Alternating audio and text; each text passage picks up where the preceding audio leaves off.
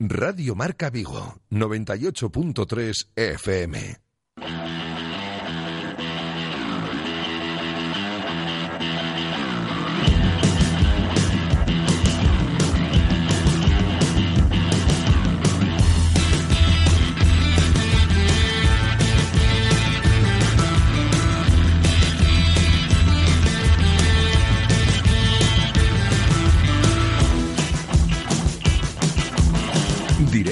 Vigo.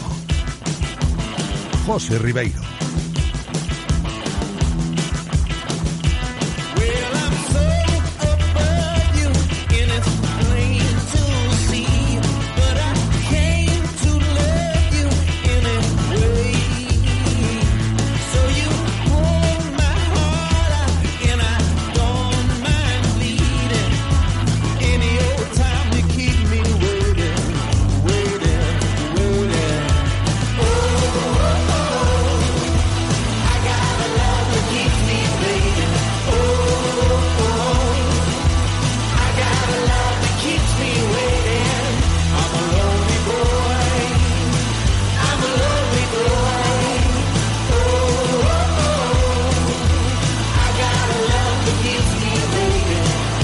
Saludos, ¿qué tal? Bienvenidos a Directo Marca Vigo en este miércoles 28 de noviembre. Estamos llegando ya a final de mes, se acerca diciembre, pero el deporte no para y aquí estamos un día más con todo ese deporte que se vive en nuestra ciudad desde el 98.3 de tu FM, también desde la aplicación de Radio Marca Vigo y también directamente desde la página web de Radio Marca Vigo. Sobre el tiempo, la previsión la tengo aquí delante, apunta a que tendremos una tarde marcada por el cielo parcialmente nublado, encapotado eso sí, una vez más, probabilidad de algún chubasco y temperaturas máximas que van a rondar los 15 grados, mínimas que no descenderán de los 12-13 aproximadamente. Y en el menú de hoy, ¿qué tenemos? Pues como siempre, empezaremos enganchados al Real Club Celta y aquí en directo Marca Vigo nos enganchamos al conjunto celeste, ya lo sabéis, con portavales, porque si quieres los mejores enganches de remolque para tu vehículo, Portavales te los ofrece y además ahora también con la promoción de la mano de obra incluida. Así que lo dicho, con Portavales Bien enganchados estamos al Real Club Celta, que como curiosidad ayer conocíamos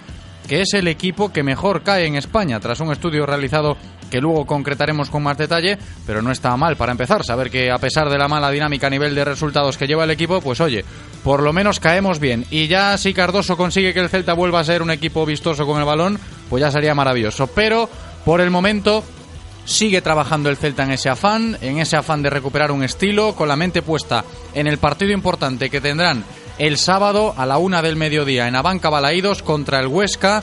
Para ello completaron una nueva sesión de trabajo esta mañana en Amadroa y después de la misma pues eh, estaba previsto que compareciera Yago Aspas. Estamos pendientes de esa comparecencia del delantero de Moaña que vamos a escuchar por supuesto en directo Marca Vigo y acto seguido continuaremos hablando del Real Cruz Celta en nuestro tiempo de tertulia habitual, hoy con Marcos Martín y con Álvaro Barreras. Al margen del Celta, Hoy estrenaremos una sección que seguro que os va a servir de mucha ayuda, ya os lo adelanto, para todos aquellos que os guste el deporte, que os guste conocer mucho mejor vuestro cuerpo y para los que no os guste el deporte también. Va a ser de utilidad porque todos nos lesionamos o tenemos dolencias alguna vez, por eso a partir de hoy cada semana nuestros compañeros de Saúd Sport nos ayudarán a conocer mucho mejor este mundo de la salud, la fisioterapia, conocer mucho mejor cómo superar las lesiones, procesos de rehabilitación, consejos y temas de actualidad deportiva relacionada con la salud que nos irán proponiendo cada semana, como digo, el equipo de profesionales de los centros de Vigo y Cangas de Saúde Sport.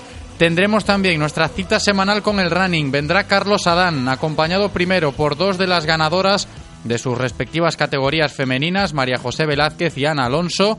Y después, esto todo en el marco del Ran Ran Vigo, evidentemente, y después también estaremos con Joaquín Pérez, directivo del Comesaña Sporting Club, que se va a pronunciar acerca de la organización del pasado Cross Belarmino Alonso, ayer lo comentábamos con Iván Roade, y sobre todo también Joaquín se pronunciará sobre su candidatura a la presidencia de la Federación Gallega de Atletismo. Y vamos a terminar valorando el buen momento por el que están pasando en la piscina del Náutico de Vigo cuando hablemos de natación artística.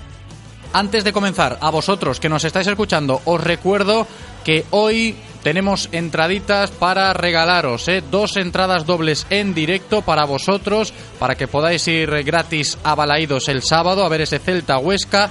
Hoy tenemos dos entradas dobles en directo, así que ya os aviso que las daré después de la tertulia, ¿eh? pendientes al programa. Después de la tertulia, cuando nos despidamos de Marcos y de Álvaro, abriremos las líneas explícitamente para regalar estas dos entradas dobles para el Celta Huesca que tenemos en el día de hoy. Los teléfonos que tenéis que anotar para llamar después, 986 43 6838 986 43 6838 y también podéis llamar al otro número al 986 43 6693 986 43 6693 insisto después de la tertulia abrimos estas líneas y los dos primeros en llamar se llevan estas dos entradas dobles para el Celta Huesca que estamos regalando hoy en directo. Pero no se queda aquí la cosa en temas regalos de entradas porque también os recuerdo que en nuestras redes sociales vía Facebook y vía Twitter también está habilitado un sorteo, ¿eh? Para que podáis participar también por ahí. Si no estáis rápidos llamando en directo, pues tenéis la vía de las redes sociales de Radio Marca Vigo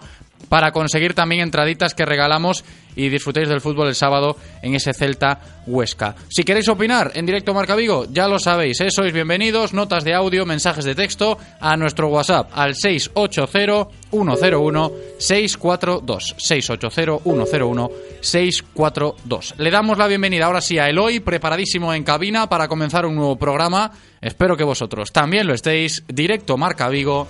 Comenzamos.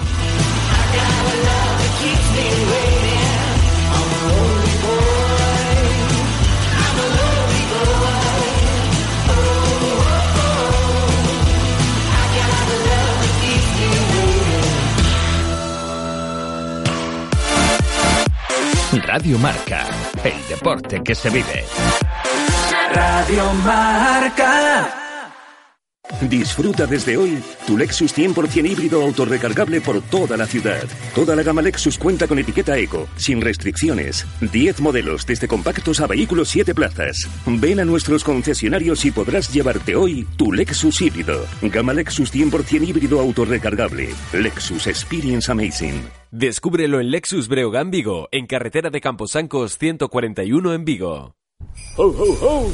Pero jefe, que aunque haya muchas luces en Vigo, aún no es Navidad.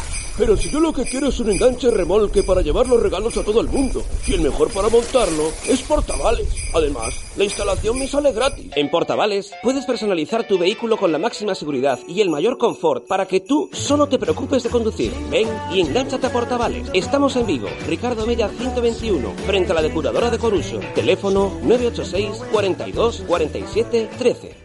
El asistente de conducción de última generación ProPilot del Nissan Qashqai es tan cómodo y seguro que estamos grabando este anuncio mientras lo probamos. Entra música. Y ahora llévatelo con un nuevo motor de gasolina de 140 caballos y 3 años de mantenimiento desde 18.500 euros financiando con RCI Bank. Nissan Innovation that excites. Rofer Vigo, carretera de Madrid 210 en Vigo, Pontevedra. Disfruta de todos los contenidos de Radio Marca Vigo a través de nuestra app Radio Marca Vigo para iOS y Android, en nuestra página web www.radiomarcavigo.com y ahora también desde nuestro podcast en Spotify. Escucha donde y cuando quieras Radio Marca Vigo, la radio del deporte vigués 98.3 FM. Radio Marca, el deporte que se vive. Radio Marca.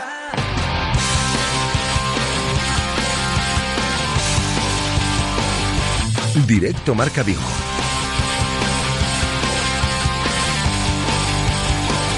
José Ribeiro. Bien, pues vamos a comenzar aquí un nuevo directo Marca Vigo. Lo hacemos como siempre con toda la información diaria del Real Club Celta de la mano de Codere Apuestas y Grupo Comar.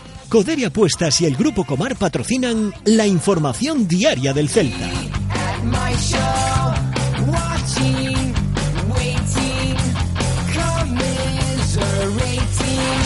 Un Real Club Celta que esta mañana completaba un nuevo entrenamiento en las instalaciones deportivas de Amadroa, sesión que comenzaba a puerta cerrada eso de las diez y media aproximadamente, se ha alargado bastante, todavía estamos pendientes de esa comparecencia de Iago, estaremos ¿eh? a lo largo de los próximos minutos.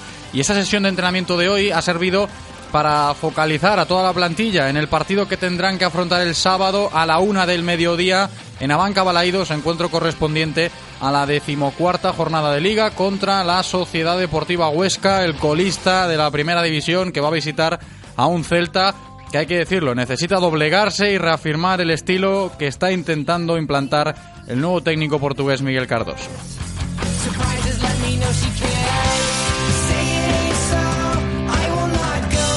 Con respecto a ese partido del sábado contra el Huesca, a golpe de miércoles, Cardoso ya sabe que no podrá contar con Beltrán ni con Lobotka, ambos lesionados, avanzando en su proceso de recuperación.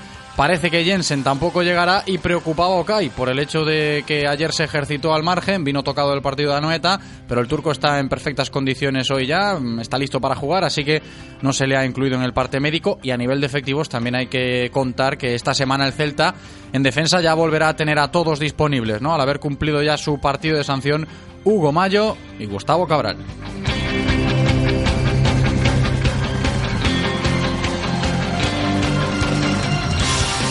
Y en otro orden de cosas, como mera curiosidad y anécdota relacionada con el Real Club Celta, os lo decía al principio del programa, ayer nos enterábamos que el conjunto celeste cae muy bien fuera de Vigo. Y es que según un estudio con más de 3.000 encuestas elaborado por European Football Benchmark, el Celta es el equipo que menos odio suscita del fútbol español. Y es que nos fijamos en ese ranking de equipos más odiados del fútbol de nuestro país y nos encontramos al Celta en el último lugar. De ahí el hecho que nos indica de que el Celta pues cae muy bien fuera de las fronteras viguesas frente a equipos que más odio suscitan según esta encuesta que sitúan pues por ejemplo al Barça como el equipo más odiado de España, seguido del Real Madrid y del Girona. Pero en fin, nos quedamos con eso que oye, siempre gusta caer bien y el Celta pues puede presumir de ello con respecto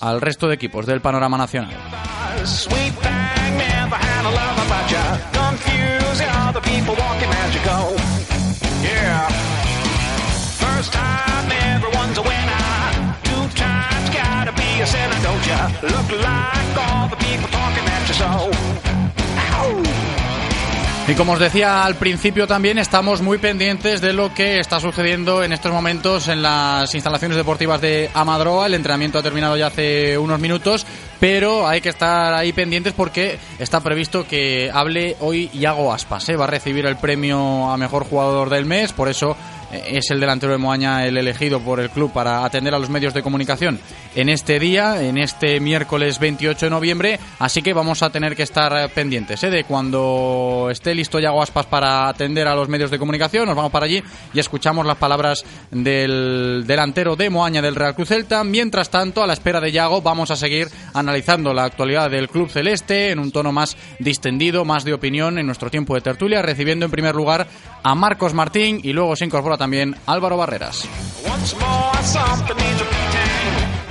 Las tertulias del Celta en Radio Marca Vigo.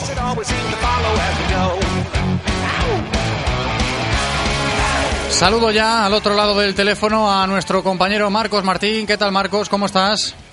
Hola José, ¿qué tal? ¿Cómo estás? Muy buenas tardes, yo muy bien, aquí estamos, ¿eh? a la espera de Yago Aspas, va a hablar hoy el delantero de Moaña del Real Cruz Celta, más que nada en ese contexto del premio que le otorga el club a mejor jugador del mes, del Celta. No sé qué te parece cuando hablamos de Yago en estos últimos partidos. Bueno, eh, a ver, esto si lo extrapolamos podría ser como el, balón de oro del Celta, ¿no? Eh, al final el eh, siempre se, se discute, se comenta cuál puede ser el próximo balón de oro. Muchos dicen que por la temporada que ha hecho Griezmann, Modric, etcétera, pero al final casi nadie pone en duda que el mejor del mundo es Leo Messi, pues en este caso es prácticamente lo mismo. En el Celta no hay debate, ¿no? Con el tema de Yago. En el Celta no hay debate, yo creo que eh, Yago es el mejor del Celta, puede tener un mes mejor, un mes peor, pero al final eh, siempre siempre es la pieza a seguir de este equipo. Insisto, eh, a ver qué nos ofrece hoy Yago Aspas delante de los micrófonos, cuando atienda a los medios de comunicación, pendientes estamos, insisto, pero sobre todo para ver si, si Yago también está un poco en la línea de todos, ¿no? Cuando hablamos del primer partido del Celta de Miguel Cardoso, no sé a ti qué te ha generado, ¿no? A nivel de, opinión y de lo que tú te esperabas del Celta y lo que finalmente fue el otro día contra la Real Sociedad, Marcos. Bueno, yo creo que contra la Real, eh, aunque no saliera del todo bien, pudimos ver pinceladas de lo que quiere ser el nuevo Celta de Cardoso, ¿no? Eh, y seguramente lo, lo, comentado ayer. Vimos claramente pues eh, cosas como, como que Okai se quería incrustar en, entre los centrales para dar salida al balón, eh, pudimos observar también, y en esto no cabe ninguna duda, en cómo quiere tener el balón ¿no? y no rifarlo. eh, y al final eso tiene sus riesgos, quizá demasiados. Eh, pero bueno, también lo, también lo dijo Cardoso al, al acabar la rueda de prensa del, del partido, ¿no? Que, que, hay que entender la salida de balón o algo así. Pues todo, todo va a pasar por ahí. Y, y respecto a lo visto ante la Real, pues personalmente pienso que, que tiene eh, el equipo tiene que evidentemente apostar por esa salida de balón, pero siempre pues valorando eh, la situación es mucho mejor, ¿no? Y en eso estoy de acuerdo con, con el míster. Y, y, otra cosa que también viene un poco al caso, porque si estamos esperando por Yago Aspas por escucharle una vez que reciba ese premio al mejor jugador del mes, es bueno hacer alusión a, ese discurso de Miguel Cardoso, del entrenador del Celta, cuando decía y se le preguntaba en este caso por Maxi Gómez, ¿no? El otro día que fue suplente, fue un poco la novedad, luego lo comentamos y lo valoramos de cara sobre todo al partido contra el Huesca, pero escuchando a Cardoso decir, aquí no hay ningún jugador titular en el Real Cruz Celta, se puede entrecomillar el nombre de, de Yago Aspas cuando hace alusión Cardoso a esto de la titularidad en el Celta, que, que nadie está considerado como titular. Bueno, pero estoy de acuerdo que ese es un discurso sobre todo es un discurso modélico y canónico que tienen todos los entrenadores en todos los equipos. Eh, lo de decir que no hay nadie imprescindible dentro de un vestuario. Bueno, Fíjate eh, tú, Solari, por ejemplo, cuando habla de Isco, ¿no? Eh, estas últimas horas. Se me sí, acaba de venir a la cabeza eso de discurso canónico y, y, lo acabo de pensar porque lo escuchábamos ayer aquí en Radio Marca, así que... Es que es, es, es, al final no hay ningún... Bueno, estamos hablando también de equipos muy distintos, ¿no? Es decir, el Real Madrid, pues de otros jugadores, Isco, por, simplemente por dar una pincelada, es verdad que con Lopetegui tuvo mucho protagonismo, pero por ejemplo nunca fue titular indiscutible con ningún otro entrenador. El caso de Yago Aspas es bien diferente. El, en Vigo, pues es la, la, marca y la seña de identidad de, de, la afición dentro del dentro del campo. Imagínate tú sentar a Yago Aspas.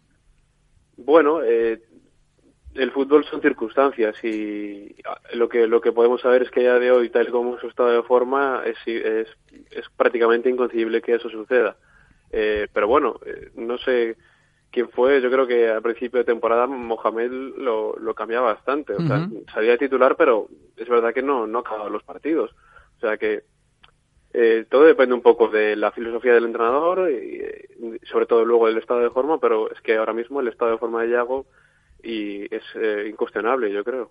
Y por eso va a recibir hoy ese premio a, Mejor Jugador del Mes. Hay que decir que lo ha elegido la afición o seguidores del propio Real Club Celta, que también vamos a tener un foco bastante puesto en lo que va a ser esa afición, el graderío de Balaídos, una vez que el aficionado del Celta ya ha visto esa primera toma de contacto de su equipo con el nuevo entrenador, ese cambio de ciclo, la nueva era de Miguel Cardoso, el plan es bien diferente, pero hay que reafirmarlo, yo decía, hay que reafirmarlo contra el Huesca y por eso la importancia de esta semana, Marco. No sé cómo la interpretas tú también, porque hay que valorarlo. Eh, sí, a ver, eh, yo creo que a Cardoso contra la Real, pues, o en su primer partido le hubiese gustado pues debutar en casa con su afición eh, y no hacerlo allí en Anoeta, donde es un campo históricamente muy complicado para el Celta y también le hubiese gustado debutar pues con el menor número de bajas posibles, pero entre las sanciones y las lesiones también provistas por el virus FIFA, al final eh, ha tenido que adaptarse a, a, lo que a lo que ha tenido. Eh, concuerdo en que aunque lo dijese él, ¿no? Pero eh, no se le puede culpar ni mucho menos de lo que pasó en el primer partido porque tenemos que esperar varias varias semanas para averiguar cómo va avanzando este proyecto de Cardoso. Él va a trabajar a contracorriente, pero sin duda eh, ya con yo creo que contra el contra el Huesca el sábado mediodía ya con más piezas eh, yo creo que indiscutibles eh, y, la, y, de los mejores de plantilla. Por ejemplo Hugo Mayo. Uh -huh. creo que podemos estar de acuerdo en que puede ser seguramente el mejor defensa que tiene la plantilla el más regular. Eh, Maxi llegó tarde a los entrenamientos por por esa concentración con Uruguay. Eh, a mí se me hace difícil pensar que, que pueda prescindir de él a día de hoy veremos cómo, cómo encara ese partido y cuál es el once inicial, claro. Porque si nos fijamos en lo que hizo el Real Cruz Celta el otro día en Anoeta y en estas últimas horas, las horas posteriores al partido del lunes, pues en redes sociales hemos recogido sobre todo muchas opiniones de, de gente que los que defienden a, Cardoso y que les gusta el plan, los de la paciencia, los del trabajo, que ya veréis cómo al final este plan es el que mejor le va al Real Cruz Celta como acabaremos disfrutando, y los que eh, siguen siendo un tanto temerosos con el hecho de ver a un equipo obsesionado con la salida de balón y, tomando tantos riesgos como, como se tomaron en, en Anoeta. No sé de qué palo vas tú, Marcos, porque el celtismo también vuelve a estar un poco dividido en ese aspecto cuando ve al equipo jugar de esa manera y decir, vale, ya sabemos un poco de qué palo va a ir este nuevo entrenador. Mm, yo creo que mm, hay que, hay que ver un poco, analizar lo que ocurrió en Anoeta y es que eh, una cosa es querer seguir como han jugado con claridad, que al final eso yo creo que es lo que se viene haciendo o lo que se pretende hacer en el Celta desde hace varios años y otra cosa es obcecarse, ¿no? Eh, el otro día yo creo que hubo parte de eso, yo creo que hubo parte de una ofuscación, de, una, de, que el jugador se pues obcecó en, querer salir como el jugado incluso en jugadas inverosímiles y, y al final yo creo que eso es lo que hay que corregir, como bien dijo Cardoso después del partido. Pero lo que ocurrió en Anoeta contra la Real, yo creo que esa derrota, por así decirlo, creo que entraba dentro de lo previsto, ¿no? Eh, como decía antes, seguramente le hubiese gustado debutar de otra forma, pero las, las circunstancias fueron las que fueron y, y, parte de la revolución, el 11 que vimos en, en Anoeta el lunes, yo creo que era prácticamente obligada. Claro, es que no sé si tú puedes interpretarlo de lunes como algo circunstancial, sobre todo a nivel de efectivos, ¿eh? cuando se habla de lo que se vio del Celta. Independientemente de que el plan fuera novedoso, porque era la primera intervención de Cardoso dirigiendo al equipo en partido oficial, pero me refiero a, lo de la alternativa en el 11, un poco condicionado, no sé si lo, viste así o se puede interpretar así. Sí, yo creo que, y, por esto es mi opinión, estoy seguro de que el 11 de esta semana estaba súper condicionado por muchos motivos. Eh, yo creo que va a cambiar de cara al partido del sábado. Como decía antes, entrará probablemente Hugo Mayo, en cuesta creer que Maxi tampoco está en el 11, veremos si repiten Embre o Andrés Cruz de titulares. Eh, de momento hay cosas que, que, van a seguir siendo una incógnita por lo menos una semana más. Y, pero además, otra cosa, yo creo que hay que tener en cuenta de dónde viene el Celta y es que el, Celta viene de, de, ser entrenado por un técnico, Antonio Mohamed, cuya propuesta era totalmente contraria a la que pretende Cardoso. Eh, evidentemente el equipo ahora mismo está muy verde, por, porque lo vimos así el lunes, pero no es nada más lejos de la realidad. Es decir, yo creo que era algo que esperábamos, ¿no? Eh, ya lo dijimos por aquí la semana pasada, o, que Cardoso respecto a otros equipos y a otros entrenadores, eh, pues le va a tocar remar a contracorriente porque no solo tiene que implementar su idea, que sí que es verdad que estaba en el Celta ya antes de la llegada de Mohamed, pero eh, las mecánicas y las costumbres de los últimos meses de los jugadores eran bien diferentes. No sé si se puede aplicar esto de que el tiempo apremia, porque eh, sí que es verdad, pero cuando se habla de que llega Cardoso a un equipo en donde quiere implementar un plan y ahora mismo a día de hoy se puede hablar de que el equipo está verde en ese sentido porque eh, no ha tenido tiempo ¿no? para asimilar todos esos conceptos ni mucho menos, pero que el equipo esté verde ahora mismo en este momento de la temporada eh, te puede resultar preocupante, no, pero sí un poco inquietante a, sabiendas de cómo está la clasificación, evidentemente, de, de que el Celta, pues hay que ser realistas, necesita los puntos.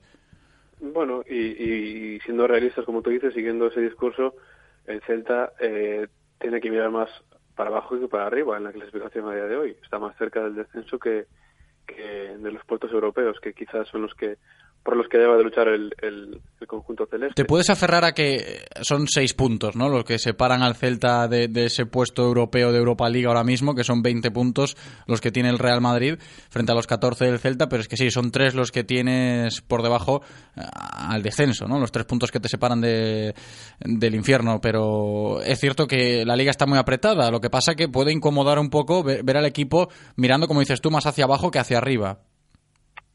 Por eso no tiene que ser cómodo el hecho de saber que el equipo está verde, ¿no? En este momento, quiero llegar ahí. No, no es, nada cómodo, por supuesto que no. Y porque, además, yo creo que ayer salían varias estadísticas eh, de, una, de una fuente de infográfica que decía que eh, los salarios, es, verdad que el Celta tiene el decimotercer presupuesto de la liga, pero en cuanto a salarios es el, noveno o el octavo mejor. Eh, es decir, yo creo que el Celta paga a sus jugadores, y esto hay que evidentemente interpretarlo eh, por, porque eh, tiene un nivel y cree que puede con esos jugadores alcanzar el objetivo, ¿no? que es el, el de, yo creo que sin duda es el de entrar en, en, Europa. pero a día de hoy la realidad es esa. Em, yo creo que lo que ayuda a ver que, que no estamos tan mal, por así decirlo, es que eh, la, liga precisamente está muy apretada. Vamos a ver qué le parece a Álvaro Barreras, Marcos, eh, que creo que ya está con nosotros al otro lado del teléfono también. Álvaro, ¿qué tal? ¿Cómo estás? Bueno, un tanto, un tanto precipitado, ¿eh? Álvaro Barreras entrando como un elefante en una cacharrería en la, en la tertulia. Vamos a darle un poquito de tiempo a ver si recuperamos la conexión en condiciones con Álvaro, Marcos. Pero sí que, que es un poco la línea que tú comentabas, ¿no? Si te gusta o no te gusta el Celta de Cardoso, un poco el tiempo lo dirá. Sí, y, y lo que y lo que quería decir, lo que estaba diciendo es que al final la situación de la liga eh, que es tan apretada y tan inusual en, en yo creo que en, último, en este siglo que llevamos eh, es lo que favorece a no ver la situación del Celta como crítica, ¿no? Porque quizás a estas alturas, con 14 puntos en, en, otro, en otros años, pues la posición sería bien distinta, ¿no? Pero bueno, eh, este, como está todo tan comprimido precisamente y tan igualado, eh, también estamos viendo equipos que quizás no deberían estar tan, tan abajo como es el propio Atlético de Bilbao de, de Toto Berizo o, otros más como el Valencia que parece que despega ahora el Villarreal, sí y seguramente el resto de equipos digan lo mismo del Real Cruz Celta. Luego hablamos de esa estadística de que cae bien el Celta fuera de Vigo porque también ha, marcado un poco el día de hoy eh, para muchos en positivo evidentemente y a ver qué le parece ahora sí a Álvaro Barreras que ya está con nosotros de nuevo. Álvaro qué tal Hola, ¿qué tal, José? Te escucho bastante lejos, la verdad, pero bueno. Ahora sí, yo estoy bien pegadito al micrófono, ¿eh? No te preocupes por eso. ¿Nos escucha bien, eso sí? Ahora, perfecto, perfecto. Estupendo. Nada, le preguntaba yo a Marcos eh, el hecho de que si tú también eres un poco de, la opinión de que Cardoso ha implementado su plan, pero que todavía pues eh, no se puede jugar de tal manera porque el tiempo no, no, ha sido suficiente. ¿Cómo lo has visto tú después de las sensaciones que te dejó el Celta del partido del lunes contra la Real? Hombre, yo creo que no sería justo el, hacer un, un juicio definitivo, una crítica eh, con un partido y, con, solo dos semanas de entrenamiento, pero sí, sí es cierto que, que si lo que quiere implementar es lo que vimos en la primera parte contra la Real Sociedad, eh, eh, tiene que trabajar muchísimo, muchísimo más. Yo creo que es, es una idea de juego que requiere muchísimo trabajo y muchísima implicación de, de los 11 jugadores que están en el campo y, y bueno, yo creo que el lunes pues salió con un 11 eh, quizá formado con, por los jugadores con los que pudo trabajar más ¿no? durante el parón de las elecciones, eh, en el que la mayoría de los internacionales estaban en el banquillo y, yo creo que se dieron pues eh, dos partes eh, totalmente diferentes. Creo que una primera parte se comenzó los unos 20 minutos con una idea bastante clara que no se llegó ni mucho menos al, al objetivo de, esa idea, yo creo, y sin embargo sí que que nos perjudicó en demasía pues eh, con un gol en la primera parte y, varios más que, pudieron llegar desde mi punto de vista. Y una segunda parte pues que, que, con el cambio de Maxi pues pues eh, no tuvo nada que ver con la primera se cambió se volvió un poco más al al, al pelotazo al juego un pelín más directo y, y, bueno yo creo que ah, tendría que plantearse eh, muy mucho el hecho de si y efectivamente eh, el, esa idea de juego que, que, ya otros entrenadores probaron sin demasiado éxito aquí en, aquí en Vigo es eh, efectivamente la que nos conviene, si por, por, por jugadores y por y por eh, vamos por necesidad de la que, tenemos. Y me quiero quedar Álvaro con eso, con esa reflexión que tú has lanzado ahora, la voy a coger y la voy a poner encima de la mesa porque es una realidad. A sabiendas de lo que Miguel Cardoso quiere hacer con este Celta, y mucha gente se lo puede preguntar. ¿Le conviene al Celta eh, este tipo de, no, no de plan arriesgado ni mucho menos, ¿no? pero sí de fútbol, eh, vistoso eso sí, porque pues si analizas por trozos el partido del otro día contra la Real Sociedad, te quedan pues eh, seguramente muchas jugadas bonitas y decir, caray, si esto sale todos los días sería una maravilla, sin contar evidentemente los errores que se cometieron, ni mucho menos. Pero por eso lo que decía Álvaro, eh, si se ajusta o no la idea de Cardoso a lo que, uno, el celtismo demanda, evidentemente, porque es el que va a disfrutar de su equipo y el que no quiere sufrir muchas veces por lo que pasa dentro del terreno de juego con, con los futbolistas, y dos, por los propios futbolistas también, por la plantilla que se ha confeccionado del Real Cruz Celta. Sí, a bien, sí, a ver, si, bien es cierto que, que, las ausencias eran numerosas y, de gran importancia, porque obviamente este fin de semana, si, si efectivamente, como se comenta, llega Fran Beltrán con lo que hay, quedó en un susto y, y, vuelve Hugo Mayo, que, quieras que no, eh, con ese sistema de con esa idea de juego, los laterales son, son muy importantes, pues posiblemente cambie la cosa, ¿no? Y, y, se vaya mejorando con, con el tiempo. Otra cosa es que yo personalmente no creo que esa es la mejor idea futbolística que le conviene al, al Celta. ¿Tú no lo crees?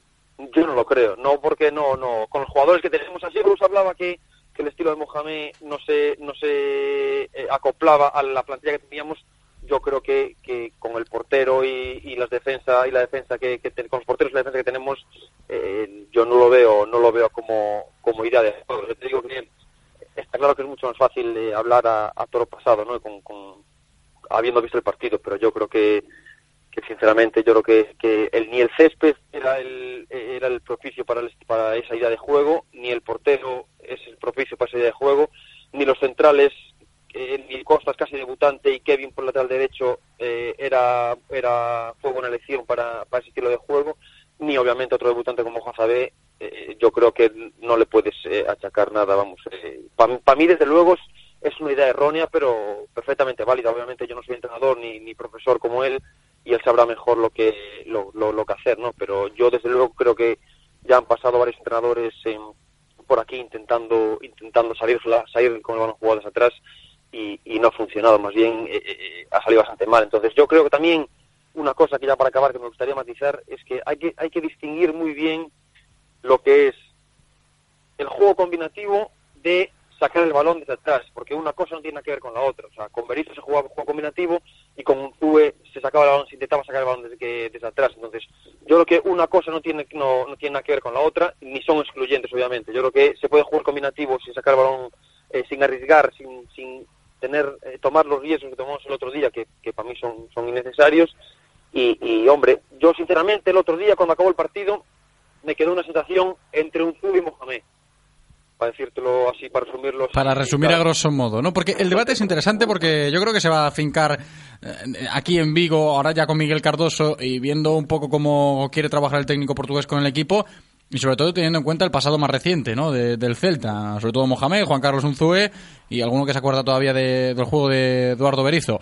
Pero, Marcos, desde tu perspectiva, ¿lo de Álvaro contrasta mucho o no? ¿Si se ajusta o no se ajusta?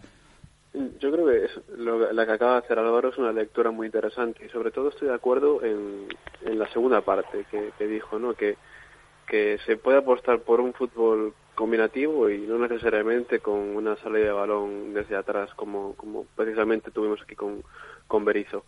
Eh, yo personalmente quizás no me atrevería todavía a juzgar demasiado a, a Cardoso por, por el primer partido, por básicamente por todas las circunstancias que llevamos comentando, ¿no? Desde la semana pasada, que le rodean, pues que y las que ha nombrado ahora mismo Álvaro, ¿no? El estado de césped, la ausencia de jugadores, los pocos entrenamientos, etcétera, etcétera. Eh, mi sensación y, y, sobre todo, pues ciñéndome al partido del lunes, es que el Celta es un equipo evidentemente con mucha calidad individual, pero con poca disciplina defensiva. Eh, yo creo que es verdad que sí que hubo muchos errores en la salida de balón, pero eso entra dentro de lo probable cuando hablamos de querer jugar eh, de, de, esa manera, ¿no? Con, sobre todo con, pues como decía Álvaro, con este portero, con estos centrales, que no son los centrales ni los porteros del Barcelona, ni mucho menos. Eh, pero sobre todo, yo creo que aparte de eso, la, la dificultad o el error estuvo en que la defensa estuvo muy poco contundente, quizás más de lo habitual, te diría. Y, y yo creo que, repito, esos errores se vieron reforzados y eh, por los propiciados en la salida de balón.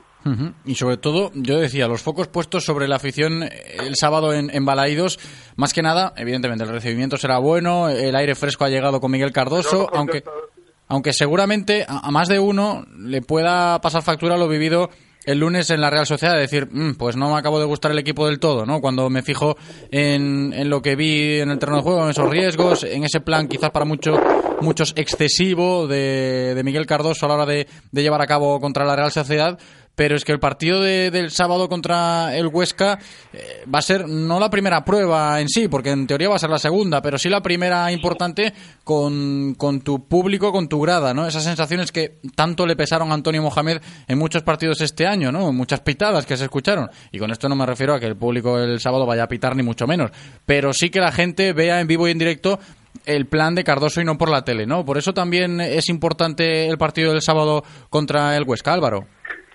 Sí, hombre, obviamente es importante. Yo creo que, que, realmente si el entrenador, si Cardoso cree un estilo de juego, idea de juego, obviamente le debe dar más confianza que una semana, ¿no? Por lo que se haya visto en San Sebastián, pues, pues debe ahora cambiar radicalmente de, idea de juego, ¿no? Otra cosa es que a medida que vaya pasando el tiempo, que no sepa eh, irse eh, amoldando o ir eh, transmitiendo a los jugadores esa idea de juego y, obviamente yo el otro día lo que vi un poco fue ese ese lo que dijo luego en radio prensa no el, no saber eh, decidir en qué momento pues pues hay que forzar la salida por abajo porque luego desde luego está claro que, la jugada por ejemplo que se queda Yago Aspas solo delante del portero viene de una jugada de sí yo lo decía ayer si entra ese gol es un golazo. Exactamente de 10 toques de conseguir balón pero obviamente eh, está a la vista estuvo que, que que no todo, que, que vamos, que, que, hay ciertos conceptos que, que, no están claros y, que, que, obviamente tendrá que trabajar. Eh, para mí lo, lo, preocupante sería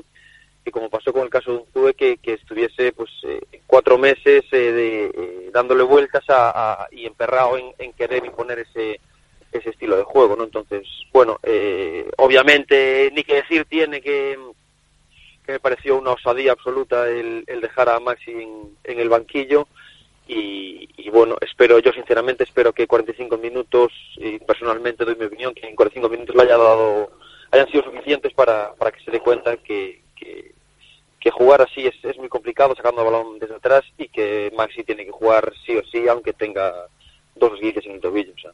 Nos llegan precisamente opiniones en ese aspecto vía WhatsApp, por ejemplo, un oyente que nos escribe seis puntos, entre esos está el de eh, Maxi y Yago Intocables, también apunta este oyente que, no le gusta a Miguel Cardoso, que con este entrenador pues no, no se llega al nivel que, se espera, evidentemente hay esas discrepancias, esas opiniones que yo decía en el celtismo que no gustan, ¿no? Evidentemente que, que a alguno no le puede gustar lo que ve, y más que nada por esos, no sé si decir fantasmas del pasado, ¿no? Como decía Álvaro antes, el hecho de, que se pueda hacer alusión a, unos recuerdos recientes, de decir, me desespera, ¿no? Viendo el, al Real Cruz Celta. Marcos, ¿a ti te puede generar esa opinión o no? Yo es que creo que este es un debate muy temprano, demasiado. Eh, no sé, yo creo que, lo, dije antes, eh, creo que, que la apuesta que quiere hacer Miguel Cardoso de, por seguir con el balón jugado, como, pues, como apostó en su día sobre todo Luis Enrique, luego Unzué, menos Berizo. Eh, como se suele decir, el, la virtud está en el equilibrio, ¿no? Y entonces eh, apostar por salida de balón clara, concisa, precisa, pues sí, y acercarse como pasó el otro día, no. Pero por eso mismo yo creo que eh, hay que darle margen para trabajar y, y, la semana pasada fue una semana pues un poco, no sé, extraña, rara, si quieres decirlo, ¿no? Con el parón de y, veremos cómo ahora, pues, como estas semanas y estos días que pueden tener con todo el grupo, pues eh, evoluciona el juego del Celta, ¿no? Veremos cómo ocurre. También hay que decir que no es lo mismo, eh, y esto lo sabemos eh, por tradición y por historia, que no es lo mismo jugar en casa que fuera, ni plantear un partido fuera de casa y que, que, hacerlo en balaídos. Veremos qué pasa el sábado contra el Huesca, es un rival yo creo que como, el como la Real está en nuestra liga, yo creo, pues en, esa liga de, de, media tabla o de salvarse de, del descenso. Al final el, club siempre marca su objetivo, el, primer objetivo del club es siempre salvarse para luego hacer frente a otros objetivos. Entonces eh, veremos qué ocurre ahí contra el Huesca. No, y darle la importancia también que va a tener ese partido. ¿no? Una vez que tenemos esos argumentos todos bien asimilados y analizados las opiniones. Evidentemente hay gente que no le gusta Cardoso, hay gente que sí le puede llegar a gustar por lo que pueda llegar a dar ese estilo de juego. Pero al margen de todo esto, el sábado se juega un partido y el Celta juega contra el colista de la primera división y eso también hay que ponerlo en valor, lo que vamos a vivir el sábado en Abanca Balaídos. Álvaro, esa importancia hay que darle al partido. Ya todo el partido de la liga tiene importancia, este yo creo que, que, más aún. Yo creo que, que hace nos hace falta una victoria pues a todo el mundo yo creo que a los jugadores al, al cuerpo técnico nuevo para afianzar, en conocimientos y, conceptos y, y yo creo que, que más que preocuparnos por un estilo y por una cosa yo creo que hay que preocuparse por, por romper esta dinámica malísima y, y, empezar a sumar empezar a sumar porque eh, por mucho que nos que nos duela escucharlo ahora mismo el Huesca es es nuestra liga. eh, Es decir, eh, estamos a tres puntos del descenso y, y- y hay que empezar a sumar cuanto antes. Yo ahora mismo creo que el objetivo debería Es ser... que esa eh, afirmación eh, seguro que a a alguno le chirría, pero no se aleja No, mucho de la realidad, de que el Huesca es la liga del Celta a día de hoy. Ahora mismo, si vamos partido a partido, obviamente el, eh, el Huesca es, es, es nuestra liga y, y tenemos una oportunidad fenomenal para, para poder ganar en casa, para, para poder, eh, lo que decía antes, ¿no? Eh, afianzar eh, eh, conceptos que quiera imponer el, el míster y, y yo creo que, que, que con esta, esta semana de trabajo mayores y con, con las incorporaciones que, que, que aparentemente va a haber, ¿no? La de, la de la de Frank que parece que, que sí que quiere llegar, vamos, que, que puede llegar y la de Mayo que, que ya te digo que para mí los laterales son una pieza fundamental en, en esa idea de juego que quiere Ujú. imponer Cardoso, pues eh, yo espero ver mejorías y, y es cierto que, que en la primera parte el lunes pues sí, sí que se quiso ver un equipo más trabajado ¿no? de lo que habíamos visto hasta hasta ahora con, con Mohamed y, y, yo creo que, que bueno eh, espero espero y, y deseo que sea que sea cuestión de tiempo y de trabajo y que, que, a ver aunque yo obviamente no soy partidario de ese estilo de juego ahora mismo con esta plantilla y, y en la situación en la que estamos eh, obviamente si, si al final funciona y, hay resultados eh, eh, bienvenido sea obviamente es un estilo de juego mucho más vistoso pero aparte de vistoso tiene que ser tiene que ser efectivo no tiene que ser un si a mí no me vale amarrarnos amarrarme a, a, una idea eh, si, si el objetivo de si el objetivo final no, se consigue. Entonces eh, yo confío plenamente obviamente en, en Cardoso y, en- la plantilla que, que, que, creo que tiene un muy buen nivel obviamente un nivel superior a, a la posición que, ocupamos ahora mismo y, y, yo confío en, en ganar ya eh, este sábado para para sobre todo que, los jugadores y el entrenador se, vean capaces de ganar, se vean capaces de, de, pelear por, por objetivos mayores y, y- sacarnos ese lastre que tenemos de, de muchas veces hace falta, lo único que hace falta es, es, es eso, cuando hay una racha ne- negativa en el fútbol, muchas veces lo que hace falta es simplemente un, un buen partido o, o una victoria, aunque sea eh, 1-0 en el último minuto para, para, para verse eso, capaces de, de, de hacer más y que, obviamente la posición que ocupamos no es la que nos, la que nos corresponde. Pero fíjate tú lo llamativo que puede llegar a ser escuchar eso, ¿no? De que el Huesca es un rival de la Liga del Real Cruz Celta a día de hoy, hoy por hoy, viendo la clasificación, viendo las sensaciones, viendo los resultados, básicamente. Y Marcos, seguro que a más de uno yo decía, le puede chirriar, ¿no? Pero llama la atención por el hecho de que a principio de temporada el discurso era bien diferente y cuando a Miguel Cardoso se le preguntaba en su primera comparecencia pública después de su presentación sobre el objetivo del equipo, se ciñe única y exclusivamente a trabajar y a hacerlo más competitivo. Ya es como que no se habla de Europa, por mucho que el Celta esté a seis puntos de los puestos europeos. Al menos esa es la sensación. Bueno, pero al final es que esta liga, sobre todo esta, nos está enseñando que no rival pequeño y, y pues es que al final el, es verdad que el Huesca se presupone que va a ser uno de los equipos que va a estar luchando hasta el final por no descender a segunda división. Eh, va a competirle con las mismas eh, posibilidades eh, al Celta y, hasta la primera de la clasificación. Y, y por tanto eh, como no es el Huesca también es rival del Celta. Entonces eh, no cabe duda que como bien decía Álvaro importante de cara al sábado es sacar esos tres puntos vitales porque eh, si, si como bien decíais ahora mismo estamos a, a tres puntos del descenso.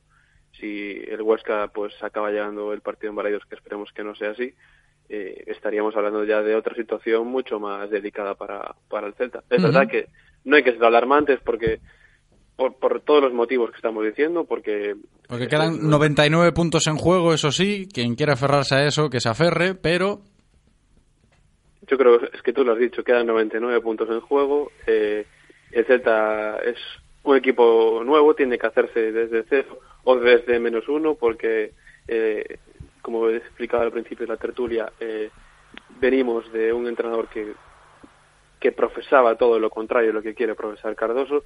Yo personalmente pienso, eh, y aquí sí que difiero con Álvaro en que es el mejor juego que le viene al Celta por la naturaleza que tiene el equipo, sus jugadores talentosos de combinación.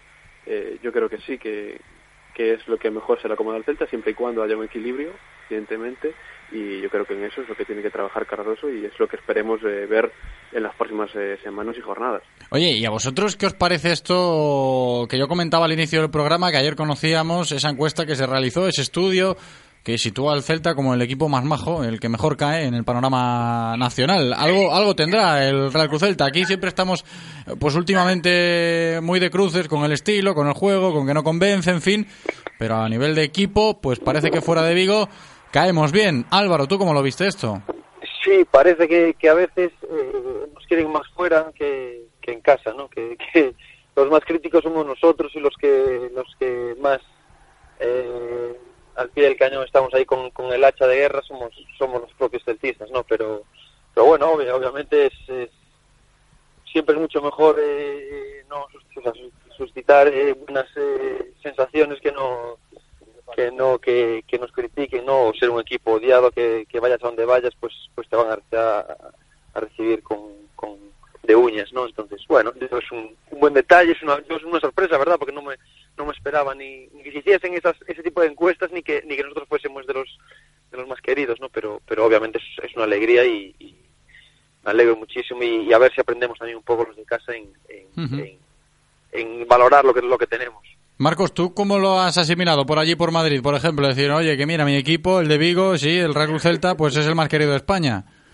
Bueno, yo creo que es una, una bonita curiosidad, pero, y sin querer aguar la fiesta, eh, en esa misma, esos mismos datos que salieron ayer, eh, eh, también señalaron y señalan que los aficionados del Celta son los más promiscuos, o sea, que son los que más cambian de equipo favorito, o sea, que aquí hay una cara y una cruz.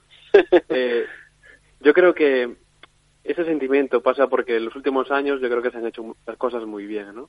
Eh, somos un club saneado, eh, ha crecido, el Celta ha crecido como institución y como proyecto deportivo, pasando por la cantera, por el primer equipo, y además eh, desde hace unos cuantos años, diría, me atrevería incluso a decir incluso eh, pues que desde ese lustro que pasamos en segunda, yo creo que se puede identificar el Celta como una propuesta futbolística atractiva, ¿no? Eh, es verdad que ha tenido sus altibajos, pero yo creo que siempre ha creído en un modelo de juego bastante definido. Eh, y, y, probablemente esa sea la imagen que, proyecta el Celta como club fuera de Vigo.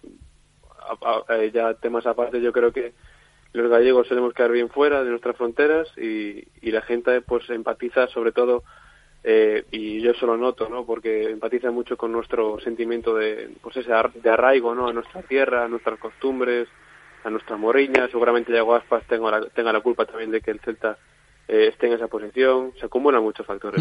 Me quedo con, evidentemente, el concepto de morriña, de lo que es un gallego visto fuera de España, fuera de Galicia, perdón. En fin, el tema de que se asocie todo esto al Real Cruz Celta, pero hay un matiz importante que yo creo que viene eh, muy al caso cuando se habla hoy de, de ese dato que se ha recogido después de ese estudio realizado de que el Celta pues es el mejor equipo a nivel de opinión pública, el que mejor cae en el panorama nacional.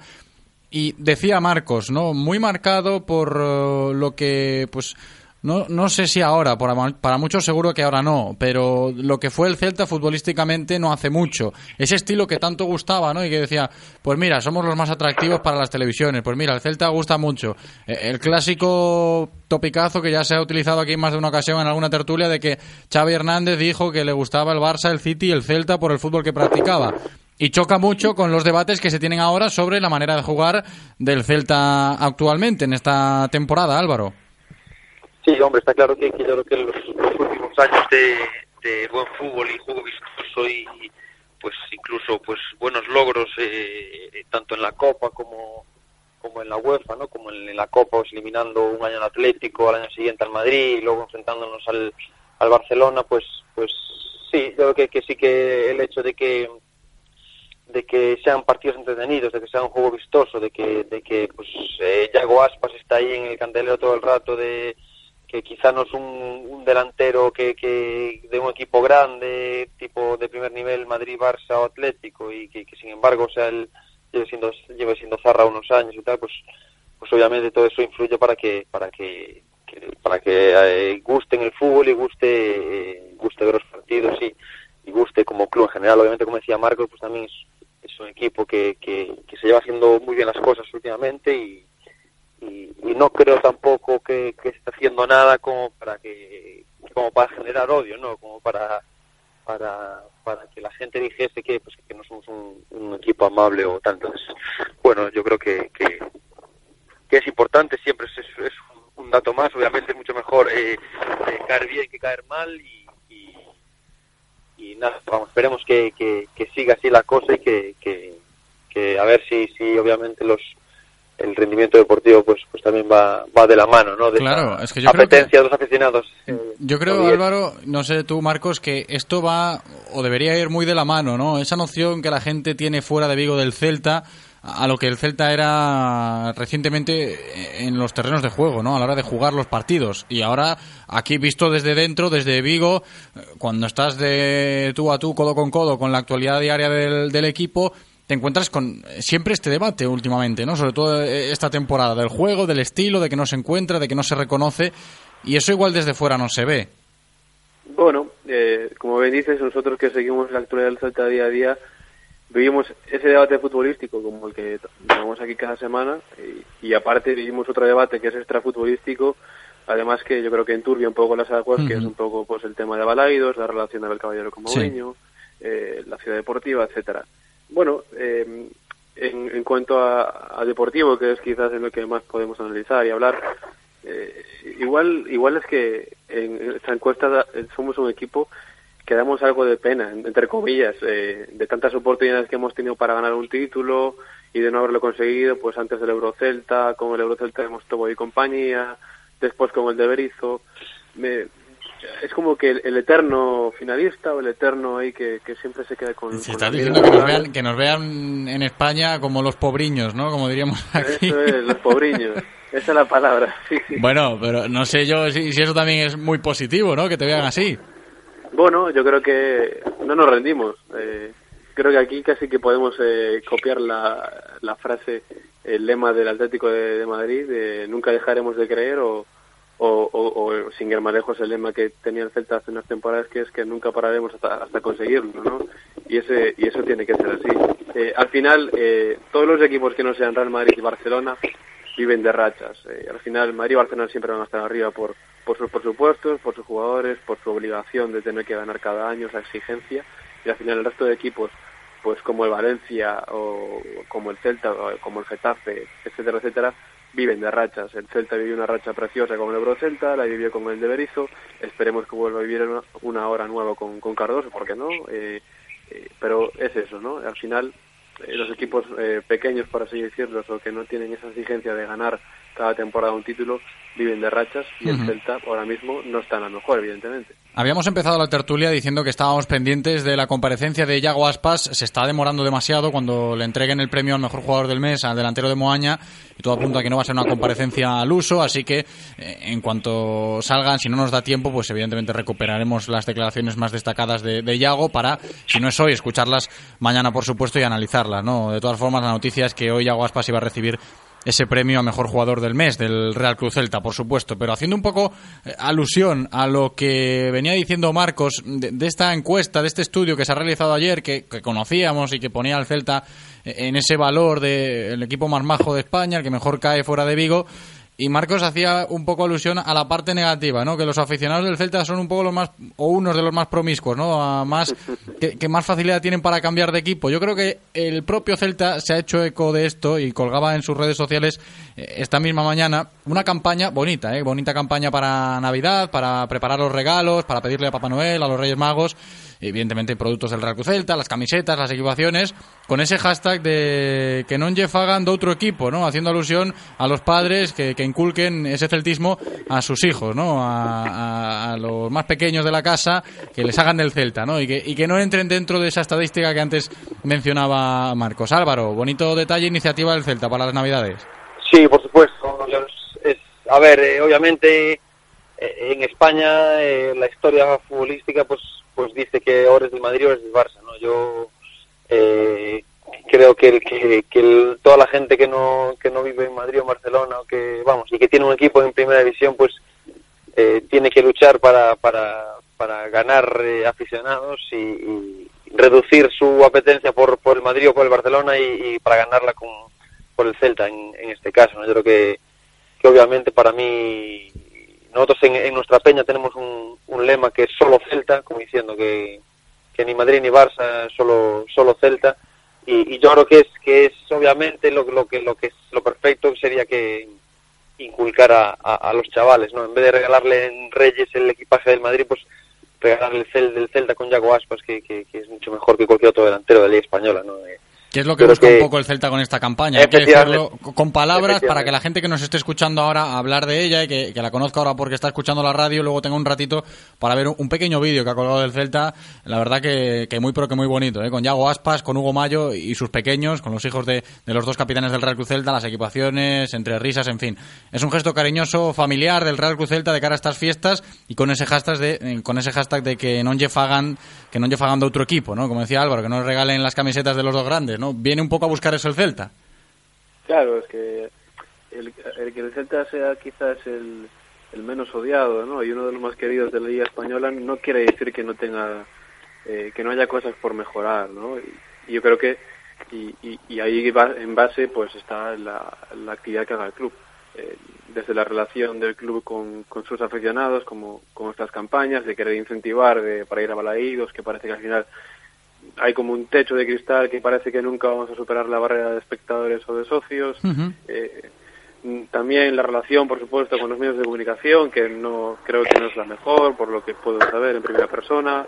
Eh, y, y entre, entre, tantas otras cosas que, por supuesto, que aunque las cosas vayan bien, y como haya dicho antes yo, eh, sí que se ha mejorado de, institucionalmente y deportivamente, evidentemente hay cosas por mejorar y algunas de estas son, son estas que digo. Y lo que decía Marcos, es importante, ahora que se habla de ese arraigo, esa campaña del Celta de cara a las Navidades, Álvaro, el tema de, yo creo que es, se alarga mucho en el tiempo, ¿no? El hecho de cuánta masa social es capaz de arrastrar el Real Club Celta, ahora que hablamos de, de esto, por ejemplo, ¿no? Y, y es algo que, que, nos viene acompañando mucho. Sí, eso es complicado. Yo creo que, que, que es una, una lucha que, que llevo teniendo durante muchos años con, con muchos compañeros celtistas y y ya lo dije más de una vez aquí en la tertulia, yo creo que, que es un, debe que tiene claramente, eh, más que más que el Celta, yo creo que es eh, la afición del Celta y la afición de Vigo, yo creo que, que somos que somos, que hay que admitirlo y, y yo siempre, cada semana que nos toca jugar en Balaídos, eh, confío en que en que haya mil aficionados más o, que, que, rocemos, que nos acerquemos más a los a los 18.000, a los 20.000, pero pero bueno, es complicado, es fastidiado. Yo creo que, que es un esfuerzo que también debe hacer año tras año la directiva en, la campaña de abonados y, y, bueno, yo creo que, que, que, es cierto que obviamente cuanto, cuanto mejor vayan las cosas en el deportivo, como fue el, estos últimos años, pues, pues el, la masa social siempre va a aumentar porque, porque es inevitable, cuando las cosas van bien, es inevitable que, que la gente se suba al carro y, y pero bueno, eh, es lo que hay, yo creo que más que más que, que darle muchas vueltas, yo creo que, que hay que concienciarse, hay que, vamos, los, los, los que los que somos, estamos los que somos y y, sí. y, y, y, no hay mucho más. Es cierto que, por ejemplo, para este partido, yo estoy viendo esta mañana los precios de las entradas para el partido contra la Huesca y, y son bastante bajos, no sé, no sé decirte los más bajos de la temporada, pero pero yo creo que sí son, son muy asequibles y, y bueno, pues eh, si el club puso ese granito de arena, espero que, que la afición eh, responda. Está claro que la situación no es la mejor para que el estadio se llene o para que para que la afición responda, pero pero vamos, eh, está claro que los 11.000, 12.000, 13.000 de siempre, eh, allí estaremos animando a, a muerte. Es cierto que las entradas para ese Celta Huesca están baratas a nivel de precio, pero aprovecho que ahora vamos a terminar la tertulia para recordar a la gente que nos está escuchando que escuchando Radio Marca Vigo y siguiéndonos en redes sociales, pues puedes conseguir entradas gratis para ese Celta Huesca que ahora os lo recuerdo y abriremos líneas para regalarlas. Ha sido un auténtico placer, como siempre. Álvaro Barreras, muchísimas gracias. Un abrazo grande. Venga, Álvaro. un abrazo a los dos. Chao, chao. Marcos Martí, muchísimas gracias, como siempre, por este ratito de tertulia. Hablamos, Marcos. Bien, un abrazo, compañeros. Y a vosotros ahora sí os digo que abrimos las líneas explícitamente para regalar estas dos entradas dobles que tengo aquí en directo Marca Vigo para que podáis ir a disfrutar el sábado de ese Celta Huesca. A partir de ahora, los dos primeros en llamar se las llevan 986 436838 986 436838 o 986 436693 986 436693 A la vuelta de la Publi busco ganadores. Hasta aquí la información diaria del Celta de la mano de Codere Apuestas y Grupo Comar. Si quieres apostar a tu equipo favorito, di Codere Apuestas. Si quieres tener cientos de mercados a tu disposición, di Codere Apuestas. Si quieres apostar online o en un local con tus amigos, di Codere Apuestas. Si quieres cobrar tu dinero al instante, di Codere Apuestas. Juega en un grande, apuesta en Codere. Juega con responsabilidad. Ven a nuestro espacio de apuestas Codere en Bingo Royal del Grupo Comar en Avenida García Barbón 3436. Radio Marca, el deporte que se vive. Radio Marca.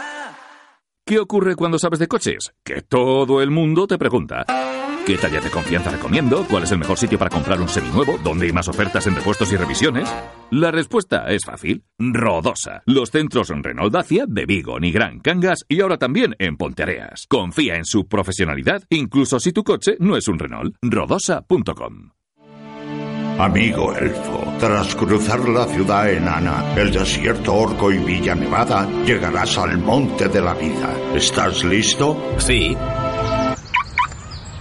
BMW X1. Conduce todo desde 27.900 euros financiando con BMW Bank hasta el 31 de diciembre. Infórmate en celtamotor.bmw.es. Celtamotor, tu concesionario oficial BMW en Vigo, Caldas, Pontevedra y Lalín. En Radio Marca Vigo estrenamos nuevo WhatsApp para que tú también formes parte. Envía un mensaje de voz al número 680-101-642. Opina de lo que quieras y haz la radio con nosotros. Radio Marca, el deporte que se vive. Radio Marca. Directo Marca Vigo. José Ribeiro. Sintonía de ganadores. Quiero regalar ya entraditas para ese Celta Huesca. Entradas que se lleva. Covadonga, ¿qué tal? ¿Cómo estás? Bien, bien, estoy bien. Así me gusta, ¿eh? Más entradas que te llevas. Estás rápida con el teléfono esta temporada. No es ni la primera ni la segunda, me parece a mí, ¿eh? No. Mira, mira, es que estamos ahí pegaditos Hay al teléfono. celtista, hay que ser ser celtista, eso es, ¿eh? Y escuchar Radio Marca Vigo también. Así me gusta. Muchas gracias, ¿eh? Por escucharnos, Covadonga, y que disfrutes mucho el sábado del partido. Gracias, muchas gracias.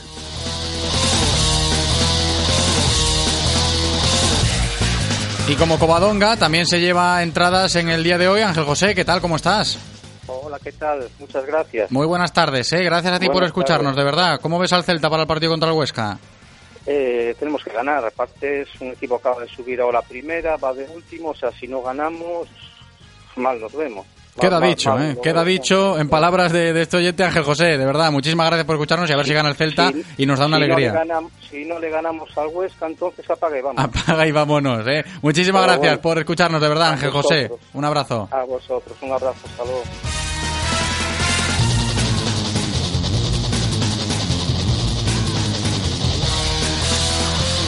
Pues ya hemos regalado las dos entradas dobles que teníamos para dar en directo en el programa de hoy, pero os recuerdo que mañana vamos a dar más entradas en el directo Marca Vigo y también tenéis la opción de conseguir entradas en nuestras redes sociales, ¿eh? vía Twitter y vía Facebook. Tenemos sorteo habilitado para que sigáis participando y si no, insisto, mañana en directo damos más entraditas. Lo que vamos a hacer ahora va a ser continuar con el programa enseguida con nuestros compañeros de Saúd Sport para estrenar la sección.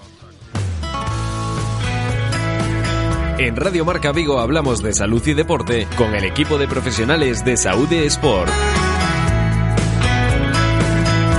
Bien, pues continuamos en directo Marca Vigo, como os decía al principio del programa, para conocer hoy un nuevo espacio que tendremos aquí cada semana para conocernos mejor a nuestro cuerpo, nuestras lesiones que tengamos, saber cómo tratarlas y cómo abordarlas, que eso es importantísimo. De la mano siempre de profesionales. Por eso, en este día de presentaciones, tengo ya conmigo aquí en el estudio a nuestros compañeros profesionales del sector de Saúde Sport que nos van a ayudar cada semana aquí para tratar pues las eh, lesiones que tengamos, las dolencias que tengamos, conocernos mucho mejor, conocer mucho mejor el ámbito de la salud, de la medicina, que es importantísimo.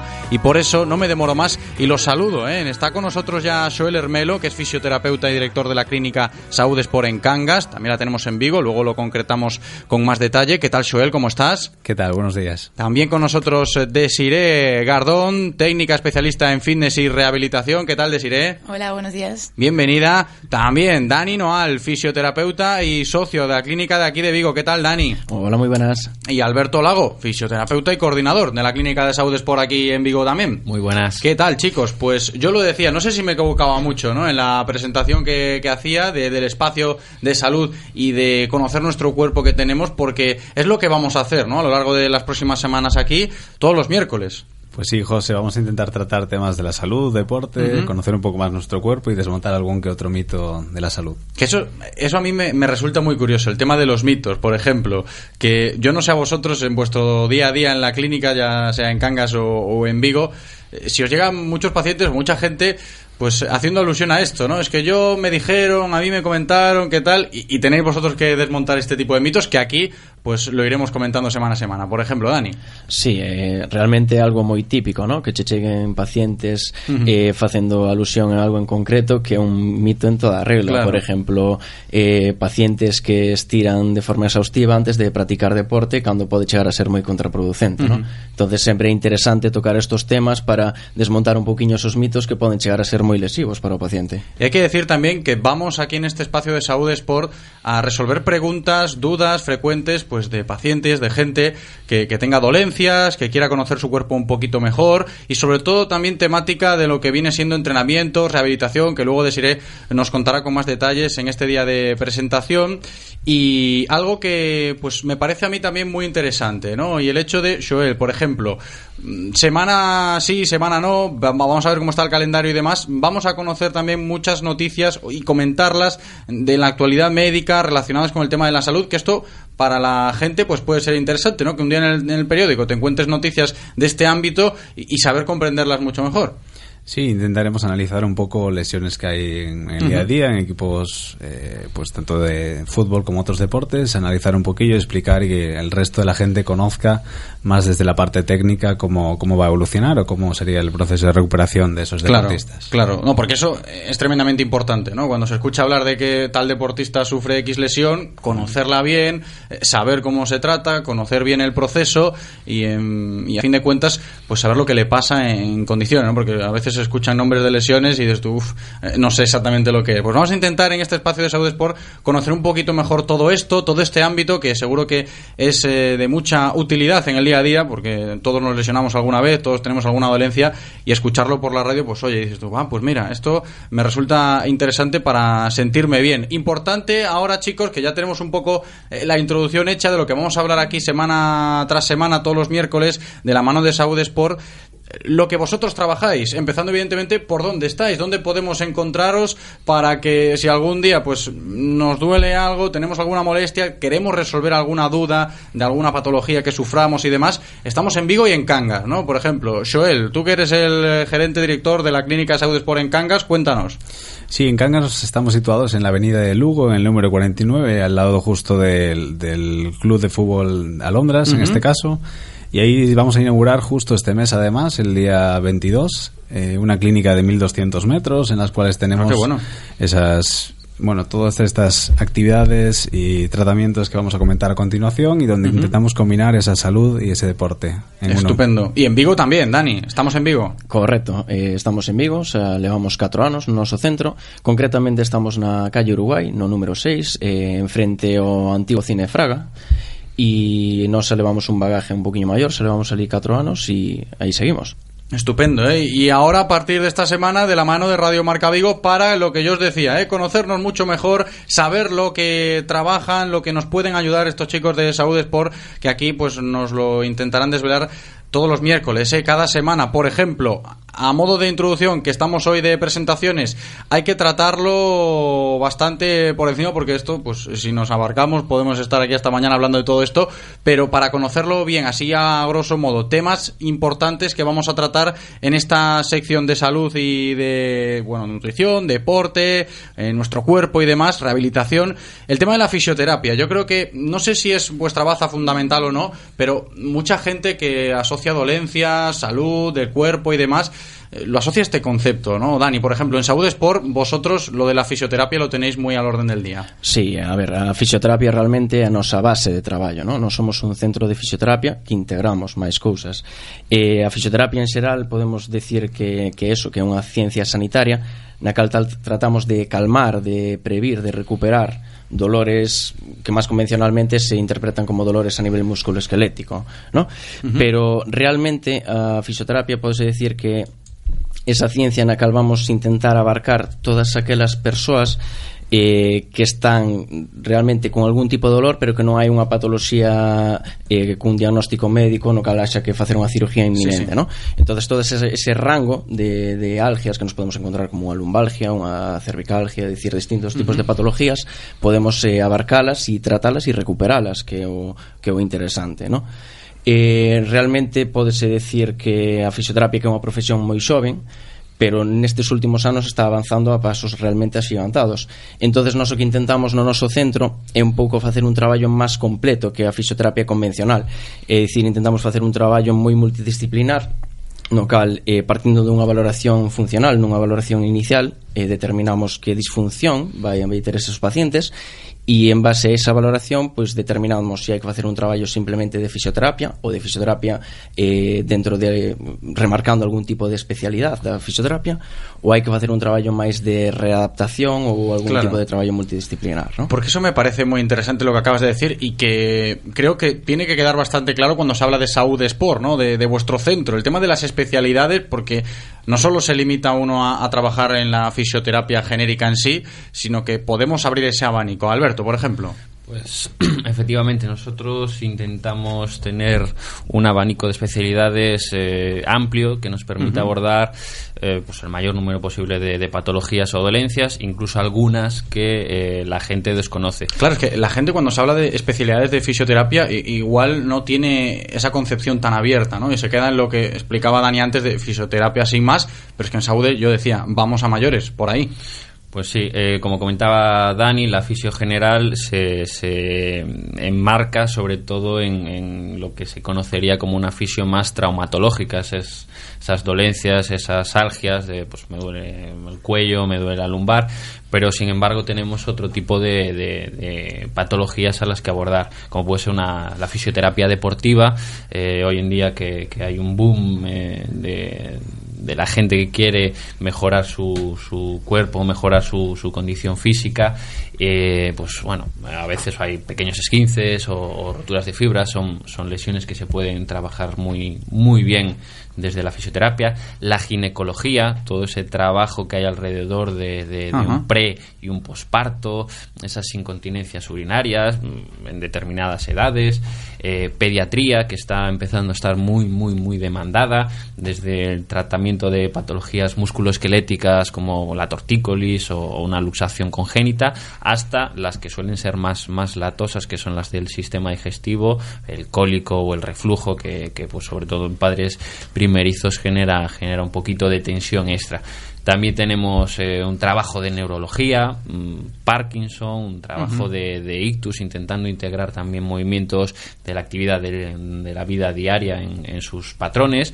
Y luego eh, el trabajo de, de osteopatía, que engloba mm, alguna de las especialidades que ya acabamos de, nombrar, pero también pues intenta paliar sintomatología de, de, pues afectaciones viscerales, como puede ser una, una hernia de hiato, o incluso afectaciones vestibulares, pues trabajos para, para mareos o, o está, está muy bien conocer todo esto desde la parte técnica porque, insisto, así yo creo que uno puede llegar a entenderlo mucho mejor, ¿no? No se queda ahí en la simple relación de me pasa esto y no sé por qué y, no conozco lo- los porqués. Por eso, eh, estar de la mano de profesionales siempre es muy recomendado en este tipo de, de aspectos. Y una relación que yo creo que también vamos a tener muy encima de la mesa todos los miércoles aquí en nuestro espacio de Salud Sport es cómo lo que nos han contado, por ejemplo, ahora mismo Alberto y Dani de la fisioterapia, de las especialidades, se relaciona, Joel, voy contigo, con la temática deportiva o con el día a día de las personas, ¿no? El hecho de que se pueda compaginar todo esto.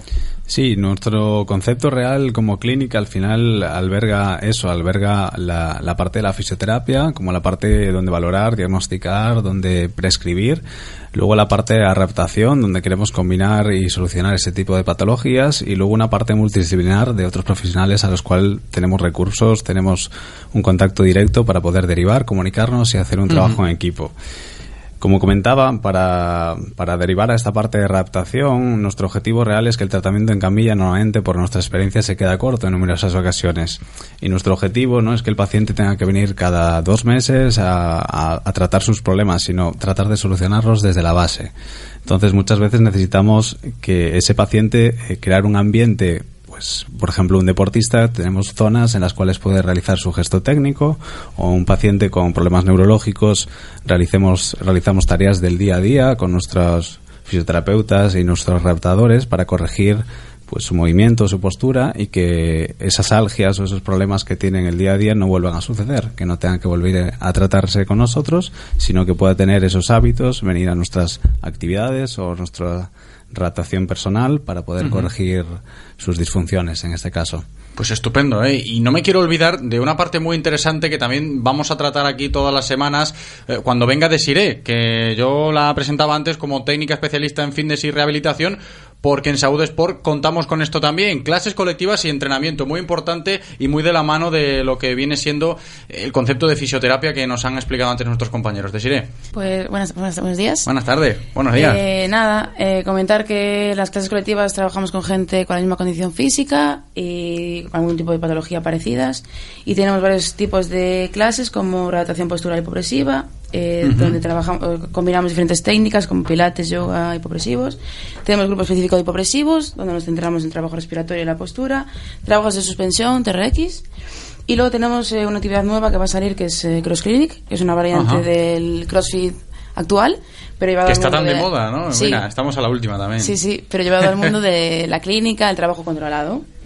Y luego realizamos lo que dijiste tú antes, eh, entrenamiento en sala, ¿vale? Ajá. Que le llamamos adaptación física, donde eh, buscamos dos objetivos, uno que es fortalecer la musculatura a nivel global y luego detectar patrones posturales erróneos, laborales débiles y fortalecerlos y entrenarlos, ¿vale? Y combinamos también con muchas técnicas de liberación, trabajos posturales, como dije antes, Ujú. RX, etc, etc, etc. Que es muy importante decir, ¿eh? yo quería hacer énfasis en esto, ¿no? En, en la relación que tenéis todos los eh, que formáis a Sport, en este caso fisioterapeutas y entrenadores, esa relación que, que es tan, insisto, importante porque pues un fisio no controla de la temática de un entrenador y viceversa, y ahí lo tenemos, eh, eh, ese binomio perfectamente ejemplificado. Totalmente, ellos, eh, los fisioterapeutas, fisioterapeutas son eh, prácticamente mis ojos. Ellos son los que me van a decir, pues, eh, qué cadenas tienen acortadas, qué no, dónde atacar ante una dolencia, eh, qué le pasa, por qué no evoluciona. A veces, eh, pues, una persona Claro. empieza a entrenar y vemos que no evoluciona. Entonces necesito que el fisio venga, lo valore otra vez y que me diga, pues, hay que atacar por este lado, por el otro, hay que liberar esto, hay que trabajar esto, fortalecer. Pues por eso ¿eh? es tan relevante todo lo que hemos escuchado hoy en este espacio de presentación de Saúde Sport que vamos a tener aquí todos los miércoles, ya veis, ¿eh? acompañados de auténticos profesionales de- del sector, de la salud, de nuestro cuerpo, para conocernos mucho mejor, para conocer eh, las lesiones que tenemos, cómo tratarlas y escuchando la radio, escuchando Radio Marca Vigo, pues que nos sea de mucha utilidad. Joel Hermelo, ha sido un placer, ya nos escucharemos más veces por aquí. Muchas gracias. Muchas gracias. Desiree Gardó, muchísimas gracias por la exposición y como Joel, ¿eh? muchos días que tengamos por aquí, la próxima vez con más detalle, temas de rehabilitación, de entrenamientos y todo lo que nos ofrezcas. Gracias. Hasta la próxima. Lo mismo para Dani Noal, ¿eh? muchísimas gracias Dani por esta exposición y ya nos escucharemos más veces, Dani. Muchas gracias. Alberto Lago, muchas gracias también, abrazo grande y hasta la próxima. Gracias a ti. Y hasta aquí el espacio de Saúde Sport, ¿eh? ya lo habéis escuchado, con auténticos profesionales para conocer todas las semanas aquí en Radio Marca Vigo mucho mejor nuestro cuerpo y saber cómo superar las lesiones. Radio Marca, el deporte que se vive. Radio Marca. Si quieres apostar a tu equipo favorito, di Codere Apuestas. Si quieres tener cientos de mercados a tu disposición, di Codere Apuestas. Si quieres apostar online o en un local con tus amigos, di Codere Apuestas. Si quieres cobrar tu dinero al instante, di Codere Apuestas. Juega en un grande, apuesta en Codere. Juega con responsabilidad. Venga a nuestro espacio de apuestas Codere en Bingo Royal del Grupo Comar en Avenida García Barbón 3436. Este mes, llévate el Ford Kuga por 17.950 euros, con unas líneas que inspiran armonía, nos evoca un mundo de nuevas sensaciones que elevan la con... Si algo es bueno, no necesita adornos. Ford Kuga con motor EcoBoost, para muchos el mejor motor gasolina del mundo, por 17.950 euros. Nueva gama crossover y sub de Ford. Financiando con FC Bank, condiciones en Ford.es y solo hasta fin de mes. Galmotor, tu concesionario Ford en Vigo, Caldas, Pontevedra y Lelín. Disfruta de todos los contenidos de Radio Marca Vigo a través de nuestra app Radio Marca Vigo para iOS y Android, en nuestra página web www.radiomarcavigo.com y ahora también desde nuestro podcast en Spotify. Escucha donde y cuando quieras Radio Marca Vigo, la radio del deporte vigués 98.3 FM. Radio Marca, el deporte que se vive. Radio Marca.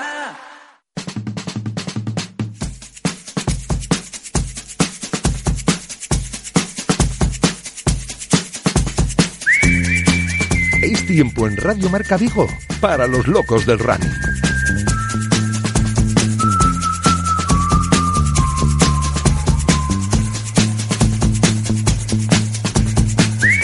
Pues ya lo habéis escuchado, ¿eh? Tiempo en directo Marca Vigo para el running. Eso significa que ya está con nosotros Carlos Adán una semanita más. ¿Qué tal, Carlos? ¿Cómo estás? Muy bien, buenas tardes a todos. Muy buenas tardes. Tenemos otra vez la sección de running esta semana dividida en dos, ¿no? El menú dividido. Vamos a hablar primero con las chicas, ganadoras en sus respectivas categorías del circuito Run Run Vigo. Y luego algo que ayer comentábamos con Iván Roade, pero hoy más en profundidad, ¿no? Ayer hablábamos del cross, del homenaje, bueno, del memorial Belarmino Alonso. Hoy con el organizador vamos a estar. Sí, hablaremos con el organizador del tema del Belarmino y también tocaremos el tema de su candidatura a la, presiden a la presidenta uh -huh. de la Federación Gallega de Atletismo. Pues estupendo, ¿eh? Viene cargadita la sección de running en el día de hoy, pero como decíamos, Carlos, antes tenemos que hablar con las chicas. Sí, efectivamente, la idea era juntar aquí a las cuatro champions del Run Run Vigo, pero Esther Navarrete, que ganó la, la, la F1, que es menos de, 30, menos de 40 años, uh -huh y Carmen, que es mayor de 60, por cuestiones laborales ambas no pueden estar.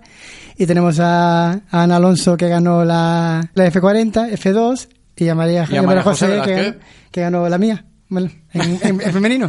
La categoría de Carlos Adán. Vamos a saludarles que están con nosotros ya. Ana, ¿qué tal? ¿Cómo estás? Hola, muy, pues muy bien, muy bien. Encantada de estar aquí con vosotros. Bienvenida, Ana Alonso. También María José Velázquez con nosotros. ¿Qué tal, María José? Hola, buenas tardes, muy bien. Muy buenas tardes, Carlos. Tú lo decías, lo ideal es que estuvieran las cuatro, pero pues solo podemos charlar con ellas. Importante el hecho de recoger, seguir recogiendo testimonios, ¿no? De lo que ha sido el circuito Run Run Vigo, en este caso con las ganadoras de, de las respectivas categorías femeninas. Sí, aparte eh, viene bien porque hoy hemos tenido, hemos tenido una reunión con el concejal de deportes uh -huh. por el Run Run del 2019 y mira, sin, sin, sin, querer, sin querer, pues está en actualidad. Pues fíjate tú, ¿eh? por eso vamos a, a comenzar un poco, a grosso modo, comentando con ellas las ganadoras de, de, sus respectivas categorías en el circuito Run Run Vigo de este año 2018. ¿Con qué experiencias se han quedado? Empiezo contigo, Ana, por ejemplo. ¿Qué, qué ha sido para ti el Run Run Vigo este año? Uf, el Run Run Vigo, la verdad, es, es duro.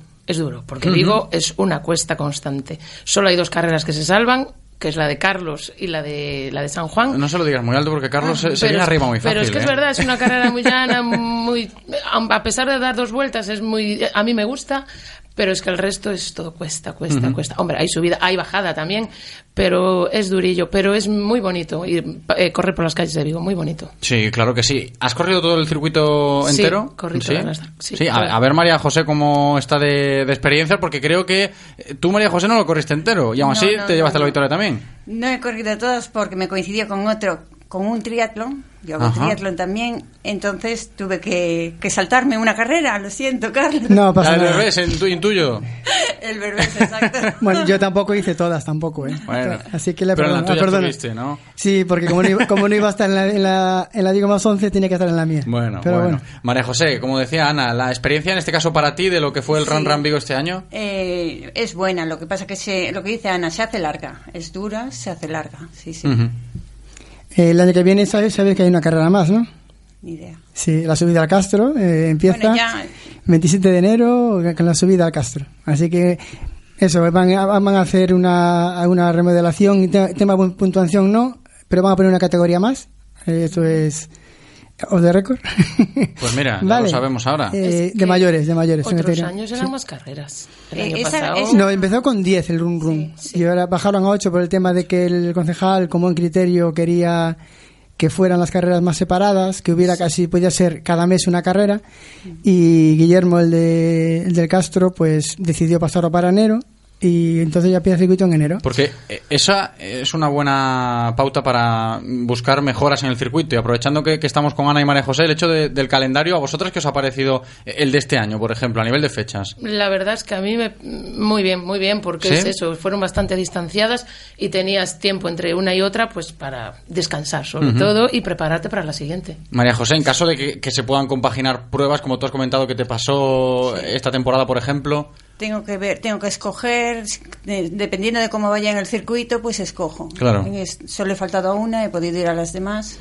Sí, porque a- problema. aparte en Vigo hay muchas carreras, hay que decirlo, ¿entiendes? De hecho, bueno, el, el que estaba, el que hace la, la difusión del Run Run Vigo, me- nos dijo un dato hoy que yo aluciné, hay 1.235 10 miles en toda Galicia. Jolín. Es algo increíble. o sea, casi nada, ¿eh? El tema de las carreras 10K que se está poniendo, no sé si muy de moda o no, o si es por algo, Carlos, ¿tú cómo lo estás viendo esto? Hombre, está de moda siempre. Yo como organizador tengo que decir que mm, ha habido un bajón en las inscripciones, mm, tengo que decirlo, pero yo creo que es debido a la saturación que hay, que hay mucha carrera. Entonces yo creo que la gente tiene que empezar a, a, a- a escoger, no a elegir, porque si no acabas lesionado. Correr todos los Claro. domingos no, no es sano. Ujú. Bien. Bueno, preguntitas a vosotras. Eh, ¿A qué edad empezasteis a, a correr? Pues yo, hace cinco años, con 39 años. Ah, ¿Y tú? Yo empecé hace 13 o 14 años, con 38. ¿Y el motivo? ¿Cuál fue la causa? Pues el motivo era porque mis hijos hacían atletismo y una manera de decir, bueno, pues mira, ya que tengo que ir con ellos, pues, Pues hago mira, algo. Y que todo quede en casa. Y me vino fenomenal porque dejé de fumar, bueno, mayoritariamente fumar porque era lo único que hacía, y me encuentro muchísimo mejor. ¿Y tú? Yo también fumaba, eh, me metió un poquito mi marido, dejó- era el, el remero, dejó el remo y se puso a correr. Entonces ya arrastró de mí, dejé de fumar y empecé a correr, ni más ni menos. ¿Y, y cuál fue vuestro debut? ¿En qué carrera? Eh, ¿La primera, ¿Os acordáis la primera carrera? Es en Redondela, Ah, en Redondela.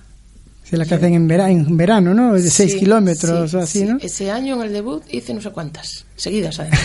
Fue como el boom, entonces, Sí, sí, para sí, ti, fue el boom, esto del sí. running. Como veía cada vez mejoraba un poquito más, Claro. iba, iba, iba. Pero Claro. ahora ya. Ahora ya nos vamos controlando un poquito. A nivel de competición, oye, mira, las victorias llegan, ¿eh? Hay que, hay que decirlo en categorías. ¿En tu caso, María José? Yo con la Big Guy, Pues mira, una, una mítica también. con la Big- yo empecé fuerte. Sí, Sí, pero no sé, no Qué sé qué valiente. tiene la Big Bike, que, que muchas veces aquí la gente en vivo, cuando se quiere meter Carlos en esto del running, pues escoge esta cita. Sí, eh, vamos a ver, si tú eres atleta, eh, un atleta que vas a correr todos los días, eh, a partir de enero, las carreteras de la autovía que va a Bayona aumenta mogollón Sí, sí, sí. el, el bueno, la gente. ¿Por qué? Por la Big Bike. No sé, ha enganchado bien en la ciudad. Y yo conozco gente que su primera carrera, como el caso de María José, es la Big. Que, que, que para mí no es muy recomendable.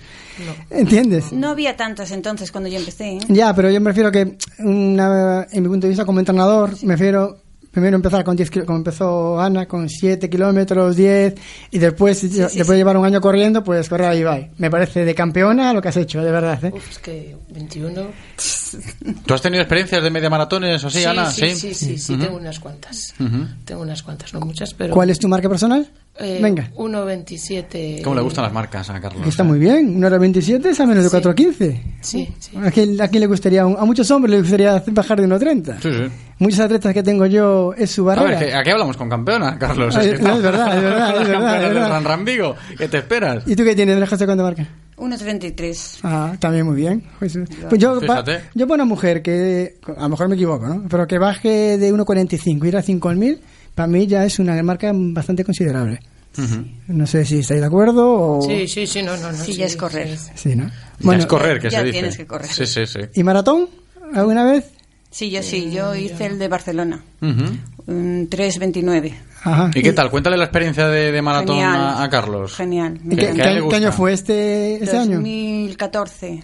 No fue muy buena, si no repitió. No, nos está mintiendo. No, las lesiones, las lesiones que están ahí, pero Hay que sí. cuidarlas mucho también, ¿eh? Me, me encantó, sí. Creo que Antes hablábamos con nuestros compañeros de Saúd Sport el tema de las lesiones, que hay que tratarlas muy bien, muy bien, y, y pueden pasar factura a la larga. Por eso hay que entenderlas y saber eh, interpretarlas para recuperarlas bien del todo. Claro, es que si no...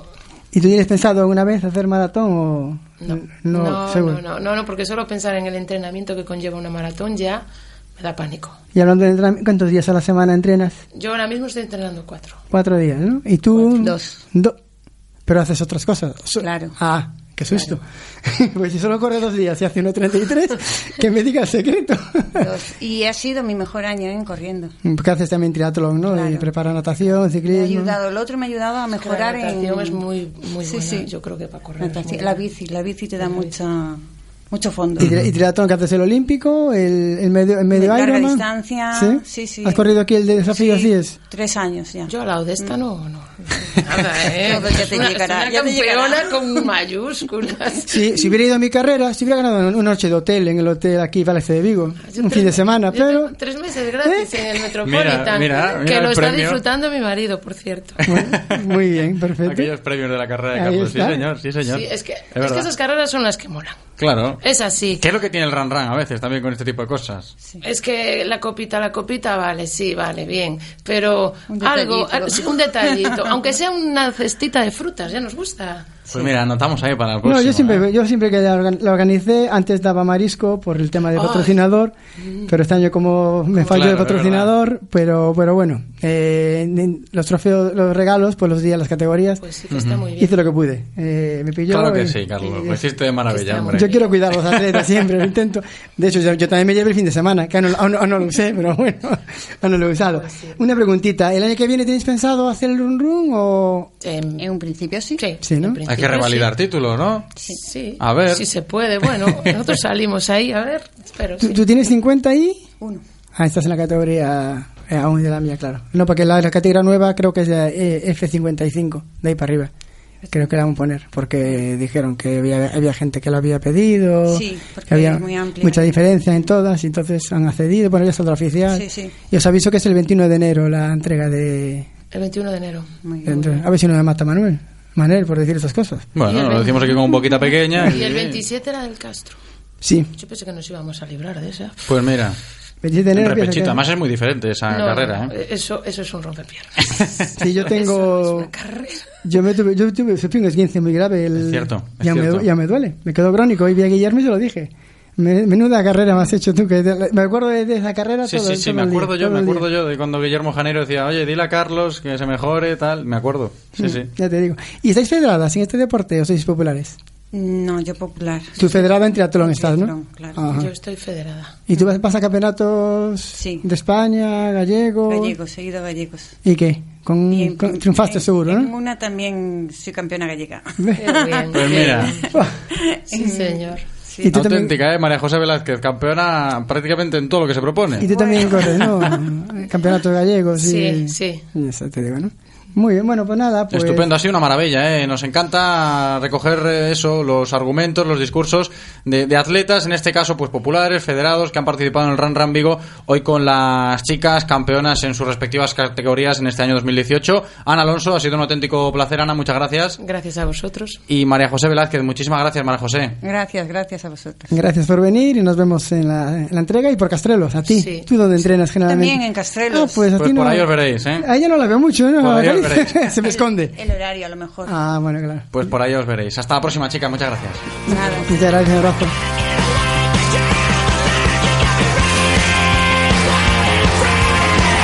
Le decimos adiós a María José y a Ana, que ya se han marchado, y tenemos que abordar todavía el segundo plato de la sección de running de hoy, como habíamos adelantado antes. Carlos, vamos a estar con Joaquín Pérez, directivo del Comesaña Sporting Club, para hablar precisamente de lo que fue el cross eh, Belarmino Alonso. Ayer con Iván Roade, hoy en primera persona con el organizador de la cita. Sí, porque ha hecho, creo que la cuadragésima edición del Belarmino, me parece, si hay las Ujú, cuentas sí, sí, también.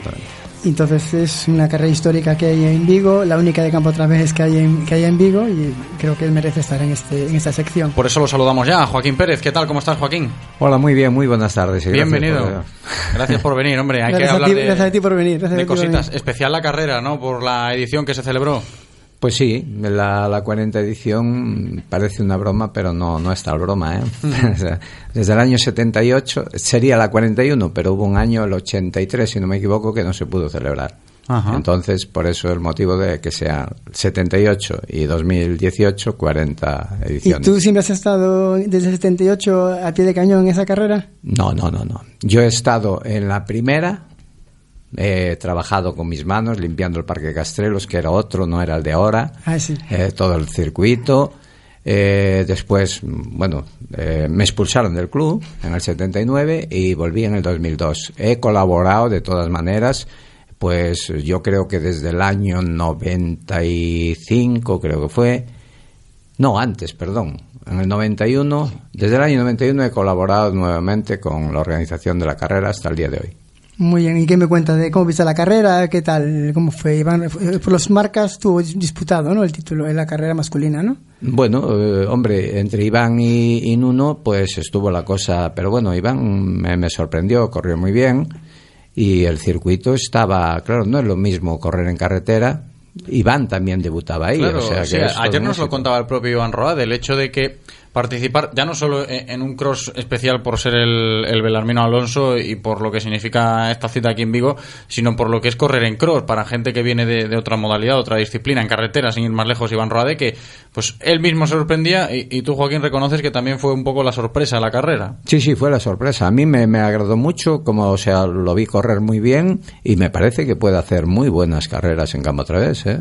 Sí, bueno, su, entrenador es Oscar Fernández y Sí, sí, lo está preparando. Este año su ilusión es intentar ser campeón gallego de cross, intentar ir a la nacional. Además que, que Iván viene del ciclismo, también eso que igual influye un poquito más, ¿no? A la hora de, de tener esas piernas que igual otros atletas de carretera pura pura no, no, no, no tienen, ¿no? A la hora de...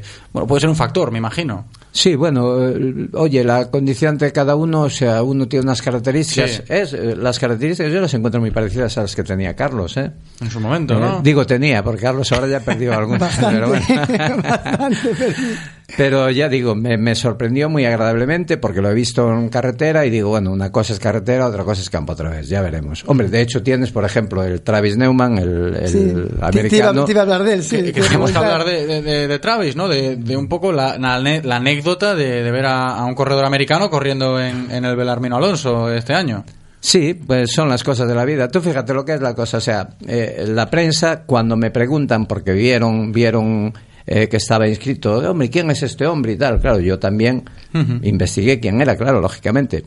Y, y yo, cuando doy la nota a la prensa, le digo a quien me preguntó, pues le digo, mira, está bien, pero y a lo más eh, tiene unas marcas de hace tres años de 29.09 en 10.000. Carlos sabe lo que es eso. O sea, sí, eso no es sí. moco de pavo, como dice el otro. Pero bueno, una cosa es lo que él está acostumbrado allí, otra cosa lo de aquí. Y yo decía, para mí lo más destacado de este de esta edición del Memorial Blarmino Alonso es que vamos, que es la segunda que hace que se hace fuera de calendario por caprichos federativos, que ya se pagará, ya se verá. Y resulta que para poder competir en esa prueba han tramitado licencia esos días, ¿eh? verídico, 45 atletas para poder participar en el Memorial. O sea, la paradoja, una carrera no federada y el, o sea, el- la organización eh, consigue que se federe la gente para poder participar en ella. Es decir, que se puede hacer fi- fichas de un día, entonces, digamos. No, no, no, no, no, ficha de un año. De un día no, de un día a mí no me valía por para correr ahí. Se federan Ficha de toda la temporada. Se han federado 45 atletas para poder competir ahí. A, nivel individual, supongo, quiere decir, ¿no? No, a nivel, club. a nivel de club, sí, a nivel, sí, hombre. Incluso algunos de los que después no acudieron a, a participar. Ajá. Bueno, y de la participación, ¿estás contento? Porque al ser federado está un poquito acotado, ¿no? La Sí, participación. está, o sea, vamos a ver, la participación está acotada a que sea Federado. eh, federado. De ahí el motivo que se hayan tenido que, que tramitar licencia. Claro. ¿Qué pasa? El, el gran hándicap, una, el, verdadero cáncer para mí del, del atletismo es la falta de seriedad. O sea, hubo un 21,5% de, de, vamos, de ausencias con respecto a las inscripciones.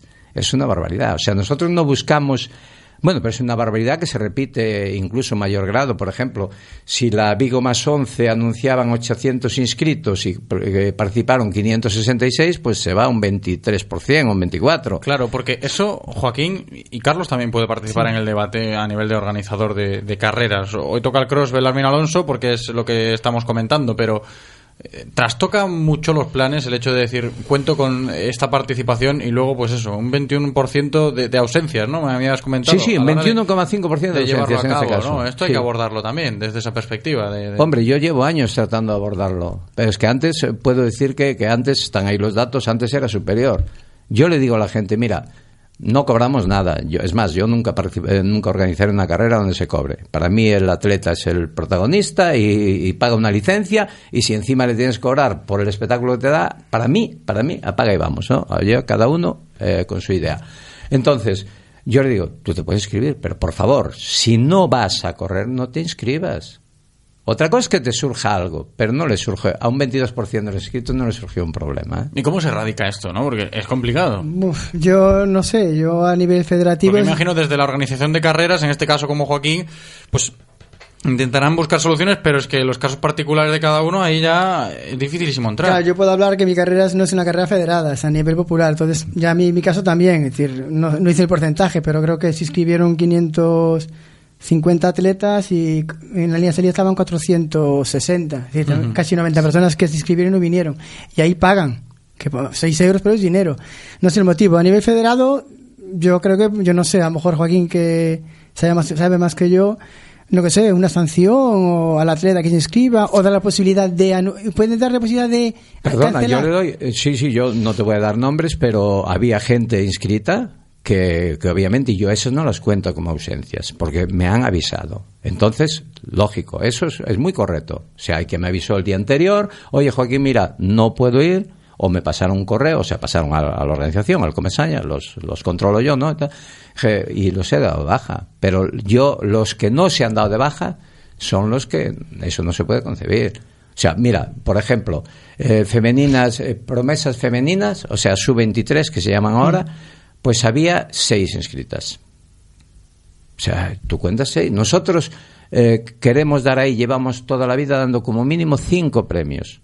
Hombre, si yo sé que solo va a ir una, que a lo más fue la de mi club, la del Comesaña y de Neguerra, pues yo, oye, no tengo allí seis trofeos, cinco en este caso, para y, y- y solo participa una. Es una falta total de seriedad, es una falta de respeto a quien organiza, al atletismo en sí, a sus rivales. Para mí, para mí significa eso. Oye, cada uno lo entiende a su Pero manera. quizás también eso sea tema de club, ¿no? Porque el club es el que inscribe, ¿no? Al atleta, ¿no? Generalmente. Bueno, yo hablo en mi caso, yo mis atletas federados y mi club, yo, son los, yo los inscribo en los campeonatos. Vamos a ver, eh, esto no era un campeonato. ¿eh? Bueno, no, pero me refiero que... ¿Qué hay quiero que- decir? Ahí se podía inscribir o por el club o individualmente, porque en la plataforma podías entrar individualmente. Eh, también es mucho tema de club, sí. De eso pasaba hace años en el Belarmino y nosotros, yo personalmente, he hablado con clubs y le he dicho, mira, eres muy libre, pero no, no debes hacer eso. O sea, eso de tirar del listado e inscribir a la gente es una falta de respeto.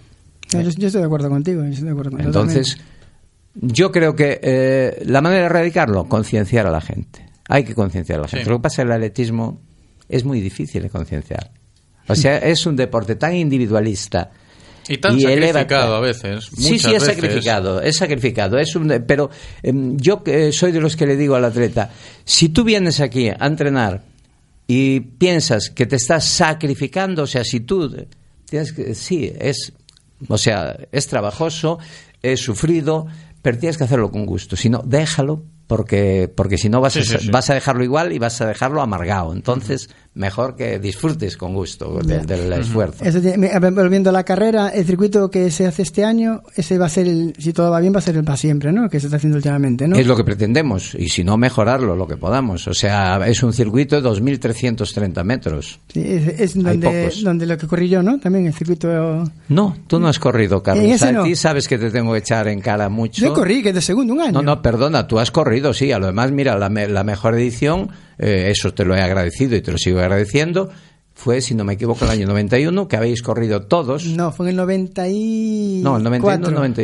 no, no, no, no, creo, Sí, fue el 94, Cuando cuando, ganó Jota, televisó. ¿no? Cuando, cuando ganó José, Ah, José cuando, Ramón Rey. cuando dejaste, eh, perdón, no, cuando ganó me, Jota, no, cuando me ganó Jota. Me ganó Jota. Cuando ganó Jota, perdón, Sí. sí, cuando Y- ganó y Jota, segundo sí, yo, fue, fue exactamente. exactamente, fue en el 94, sí. Sí. Bueno, yo estaba, está, Tú no, está, el tú no lo, tú no está tú no lo pediste y corrimos. Exactamente, pero es que habéis corrido, eh, o sea, en aquella edición que fue televisada, ¿recuerdas? por la gallega. exactamente. televisada en directo por la gallega, pues excepto Alejandro Gómez habéis participado toda la élite gallega Ujú. que había. Sí, tú no, lo- tú no lo pediste y Ceracé, yo, tú me lo pediste y yo te fui. Pero después tú me dijiste que volverías a correr. Y corrí de retirado. No, no, no, no, no. Hombre, ¿qué de sexto? ¿Cuándo? Hombre, ahí, mira, le he ya te, le- te he le pillado, ¿eh? Mira que Carlos Ah. con esto de las Te he pillado, Joaquín. ahí. Pues has pillado en una, entonces, Sí, a ver, de lo quin- comprobaré. de pero yo creo retirado, que- debí, debí- de- debí correr en el 2008, 2007, 2009 y quedé quinto sexto. Sí, me sé. Que puse clavo, sí, sí. Ah, puse. bueno, pues bueno, pues Fotos entonces, tendrás, entonces ¿eh? Luego quedáis fuera disculpas, y porque os los- yo recordaba que tú me dijiste, bueno, Joaquín, ya correré, y dije, me cago en la leche, Carlos no vuelve Pues a sí. correr, está corriendo por ahí, no vuelve a correr Pues de corrí en el 2008, aparte de, con mucho barro. Y ahí realmente Carlos Adán ya no era Carlos Adán, porque No, claro, bueno, era otro se enterraba Carlos. mucho en el barro. Era otro Carlos Adán. era horrible. Mira, eh, a tema de mm, tú- unos datos, tú como estás presentado a presidente de la Federación. Sí, he presentado mi candidatura. sí. Yo estoy viendo los datos. Eh, cadete masculino 16 atletas, cadete femenino 21 atletas, Mm. infantil 27 eh, masculino, cu- femenino 41, alevín masculino 32, alevín femenino 21. En mi época estas cifras se multiplicaban por dos o por tres O por cuatro. o por cuatro. ¿Cuál es la causa que tú crees? Porque las escuelas están activas aquí. En, hay tres escuelas aquí en Vigo. Está la del ABA, está la, la del Comesaña y está la de, bueno, también está la, la de Bamiñor de Oscar Fernández. ¿Qué es el motivo de que no haya eso, que no haya tan, tan- tan- tanta idea como antes en mi época? En esto, mira, cada uno tiene su punto de vista. No, yo te pido el tuyo. Yo, por eso, no, no, yo te ofrezco el mío. Vamos a ver, mira, nunca hubo tanta gente haciendo atletismo como ahora. Nunca. Yo llevo 50 años en el atletismo, metido de lleno, y nunca hubo tanta gente. Pero tanta gente en menores, en niños hasta 12 años, o niñas, ¿eh? y en mayores de 45, mayores. Eso nunca hubo tanto. Pero nunca hubo tampoco en, en el tramo que hay desde los 23 hasta los 35. Ahí hay una escasez y ahí es donde precisamente, tú lo sabes, es donde hay que dar el rendimiento. Claro. ¿Qué pasa? Mi punto de vista, eh, por ejemplo, para mí es una aberración lo que se ha aprobado este año en la Federación Española y la gallega en consecuencia.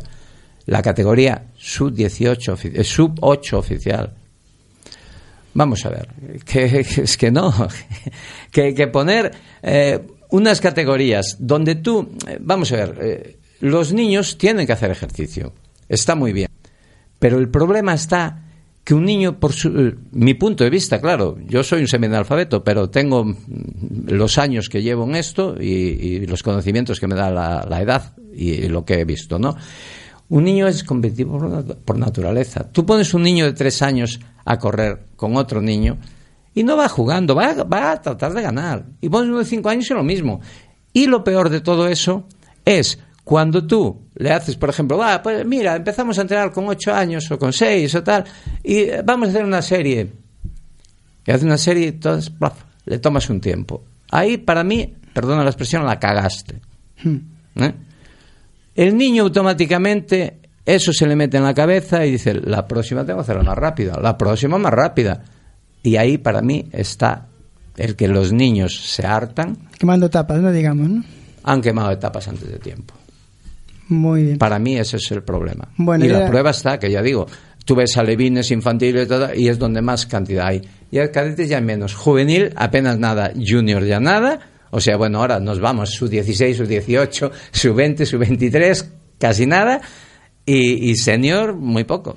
Por tanto, mi política, mi idea que siempre tengo de que cuanto más mayor empieces mejor, Sí, sí, sí, no, yo eso, por supuesto, hombre, vamos a ver, nosotros, cada uno es muy libre.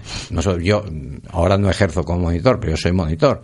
Mi esposa, tú lo sabes, entrenadora. Mi esposa no entrena a nadie, yo antes tampoco, a nadie menos de, de 12 años. Sí te digo, oye, que hay una carrera, mira, una carrera que son ahí 300 metros y tal, o no sé qué, adecuada para la edad, pues, participa, pero sin entrenar. Con lo que hacen, ya le llega. Yo, O sea, yo- yo porque- estoy, estoy de acuerdo en ese pensamiento, siempre. Pues eso es lo que yo pienso que, que, que afecta. Bueno, pues ahora nada, ahora para despedirnos, eh, te has presentado a, a la presidencia de la Federación Gallega de Atletismo. Exacto. Eh, ¿Cómo está cómo está ese proceso? Porque sé que las... las- He impugnado. Sí, ¿y cómo va todo? Pues, eh, pa- ¿A qué se debe la impugnación y si puedes saber? Bueno, sí. la impugnación se debe a que yo he considerado, creo que cualquiera lo puede considerar, delitos electorales los que ha cometido Isidoro Hornillos y malversa, eh, bueno, malversación también y prevaricación por parte de la Junta Electoral. O sea, a mí me han anulado dos, dos avales, no querían darme la, la candidatura como válida, me la dan el último día, o sea, las elecciones eran el día 10, me la da, no me la da, la Junta Electoral en ningún momento me la dio, o sea, se dirigió para mí, ahora en el escrito ya figura que la reconoce, pero a mí no se me, la Junta Electoral no me mandó ningún escrito reconociendo mi candidatura. ¿Entiendes? O sea, yo les acuso de prevaricación. No puedes, eh, en ningún lado encuentro, por, eh, ni yo, ni nadie, ni los juristas, ni abogados, me dicen, vamos a ver, tú has entregado un aval, no se contempla en el reglamento electoral, que es lo que tiene que conservar, que, que hacer respetar la Junta Electoral, pero es que ni se contempla ninguna ley que te puedan retirar el aval. Solo se contempla en un caso de los partidos que avalan y tal, y solo pueden retirarlo, no me voy a extender, pero bueno, el- solo pueden retirarlo como muy tarde, un mes antes de las elecciones. y es el único caso, el resto, pero es que en el reglamento en ningún lado se contempla. Y ellos lo han hecho. Entonces eso es una prevaricación. Y prevaricar es lo peor que puede hacer una asunta electoral, o un abogado, o, un juez, un magistrado. Eso es lo peor, el peor delito que pueden cometer. E Isidoro Hornillos, como candidato, pues ha cometido delito electoral al enviar WhatsApp, llamar por teléfono, pues diciendo a la gente, a mis avalistas, que retirasen el aval. Cosa que no podían hacer, dos le hicieron, hicieron caso y mandaron un escrito que después el Comité Galego de Justicia Deportiva pues lo invalidó. Pero claro, el día 9, cuando las elecciones eran el día 10. Yo he impugnado todo ese proceso y está ahí. Yo esperaba ayer que ya podían pronunciarse, hoy que hubiese llegado el, el fallo del Comité Galego de Justicia Deportiva. No tengo mucha confianza en lo que salga de ahí, porque yo creo que por ley el único fallo puede ser que, que yo soy el único candidato y soy presidente de la gallega, y creo que no están por la labor, y entonces creo que tendré que acudir a los tribunales ordinarios. Y mientras tanto, la, la Federación Gallega de Atletismo está sin presidente o... No, no, no, la federación, el día 22 es que eso es otra barbaridad. O sea, ellos reconocen, lo podéis leer en la página, que, que está impugnado, pero bueno, como no se ha pronunciado, ellos siguen adelante con el, con el plan. Bueno, pues nada, entonces el 22 era la toma de posesión, pues era tomar posesión del cargo, pero, eh, a ver, yo te pregunto a ti, o sea, ¿tú consideras lógico, él el día 16 de octubre, te estoy hablando, ¿eh? 16 de octubre ha presentado la candidatura. En ese momento, él no puede disponer de ningún medio eh, de la federación. Pues él ha, estado mandando mensajes con un teléfono federativo. Eso es malversación. ¿Entiendes? Pero la malversación no la comete solo él, la comete la Junta Electoral, porque él era de la Junta, la Junta, la Comisión Sextora, perdón. Él hasta el día 16 era el presidente de la Comisión Sextora. En el momento de presentar su candidatura, automáticamente tiene que cesar en ese cargo. Y es un candidato como yo, como cualquier otro que se pudiese presentar. Y no puede tener unas prebendas a favor, en contra del otro candidato. O sea, y a lo demás es que ese, él en ese momento es un candidato, no tiene nada que ver con la federación. No es el presidente, no es el presidente en funciones, no, nada de eso. Y los señores que están allí en la comisión sextora tienen que hacer cumplir eso y no pueden dejar que ese señor se lleve un teléfono federativo, que haga uso del teléfono federativo, ni los, los miembros de la federación pueden hacer campaña con los medios federativos hacia él. Ni, ni- incluso ni con los medios federativos ni, ni con otros medios. O sea, lo tiene terminantemente prohibido en el reglamento. Pues eso se ha incumplido. Bueno. Entonces, Queda Nada, dicho. pues esperemos que la justicia hable Queda dicho y, y pendientes estaremos, como no puede ser de otra manera. Joaquín Pérez, muchísimas gracias por estar aquí hoy con nosotros. Un abrazo. Gracias a vosotros. Joaquín, un millón, gracias por todo. Carlos, y nosotros nos despedimos hasta la semana que viene con más running. Exactamente, la semana que viene más. Radio Marca, el deporte que se vive. Radio Marca.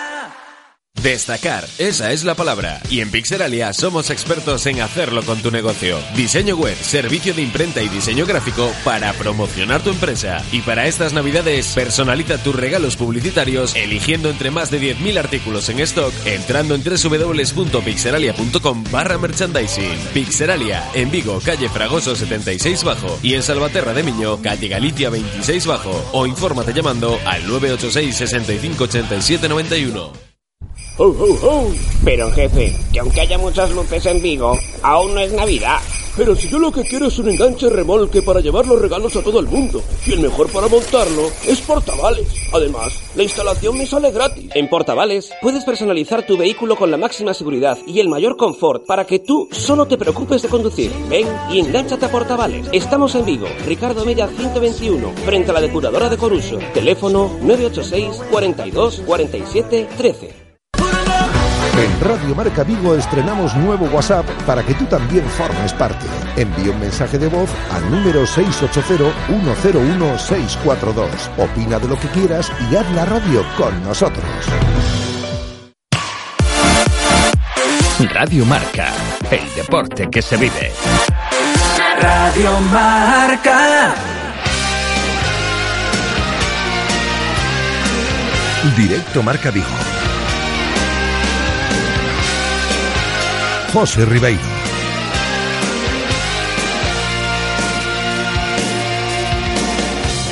Menos de dos minutos ya para llegar a las 3 en punto de la tarde. Acabamos el directo Marca Vigo de hoy con dos apuntes en clave celta. ¿eh? Si al principio del programa, pues yo reconozco, me pasaba un poco de pesimista con el tema Fran Beltrán. Se actualiza el parte médico del Real Cruz Celta y todo apunta a que podría llegar ¿eh? Fran Beltrán al partido del sábado contra el Huesca. De todas formas, no tiene alta médica. Decimos podría para curarnos en salud, pero sí que evoluciona favorablemente. No, no pinta tan bien la cosa con Lobotka, pero sí que un poco más optimistas con Fran Beltrán. Y pendientes estábamos de Yago Aspas. Acaba de terminar hace un ratito la comparecencia del delantero de Moaña. Recibe el premio al mejor jugador del mes del Real Cruz Celta. Y mañana en directo Marca Vigo escucharemos a Yago con más detalle, con más calma. Y por supuesto también os adelanto que vamos a estar en directo con Kevin Vázquez. Mañana el lateral derecho del Real Cruz Celta, aquí en directo Marca Vigo. Yo me despido. Hasta mañana, no sin antes darle las gracias a Eloy, cumpliendo bien con su trabajo, y a todos vosotros, eh, que nos escucháis como cada día. De verdad, muchísimas gracias. Hasta mañana. Chao.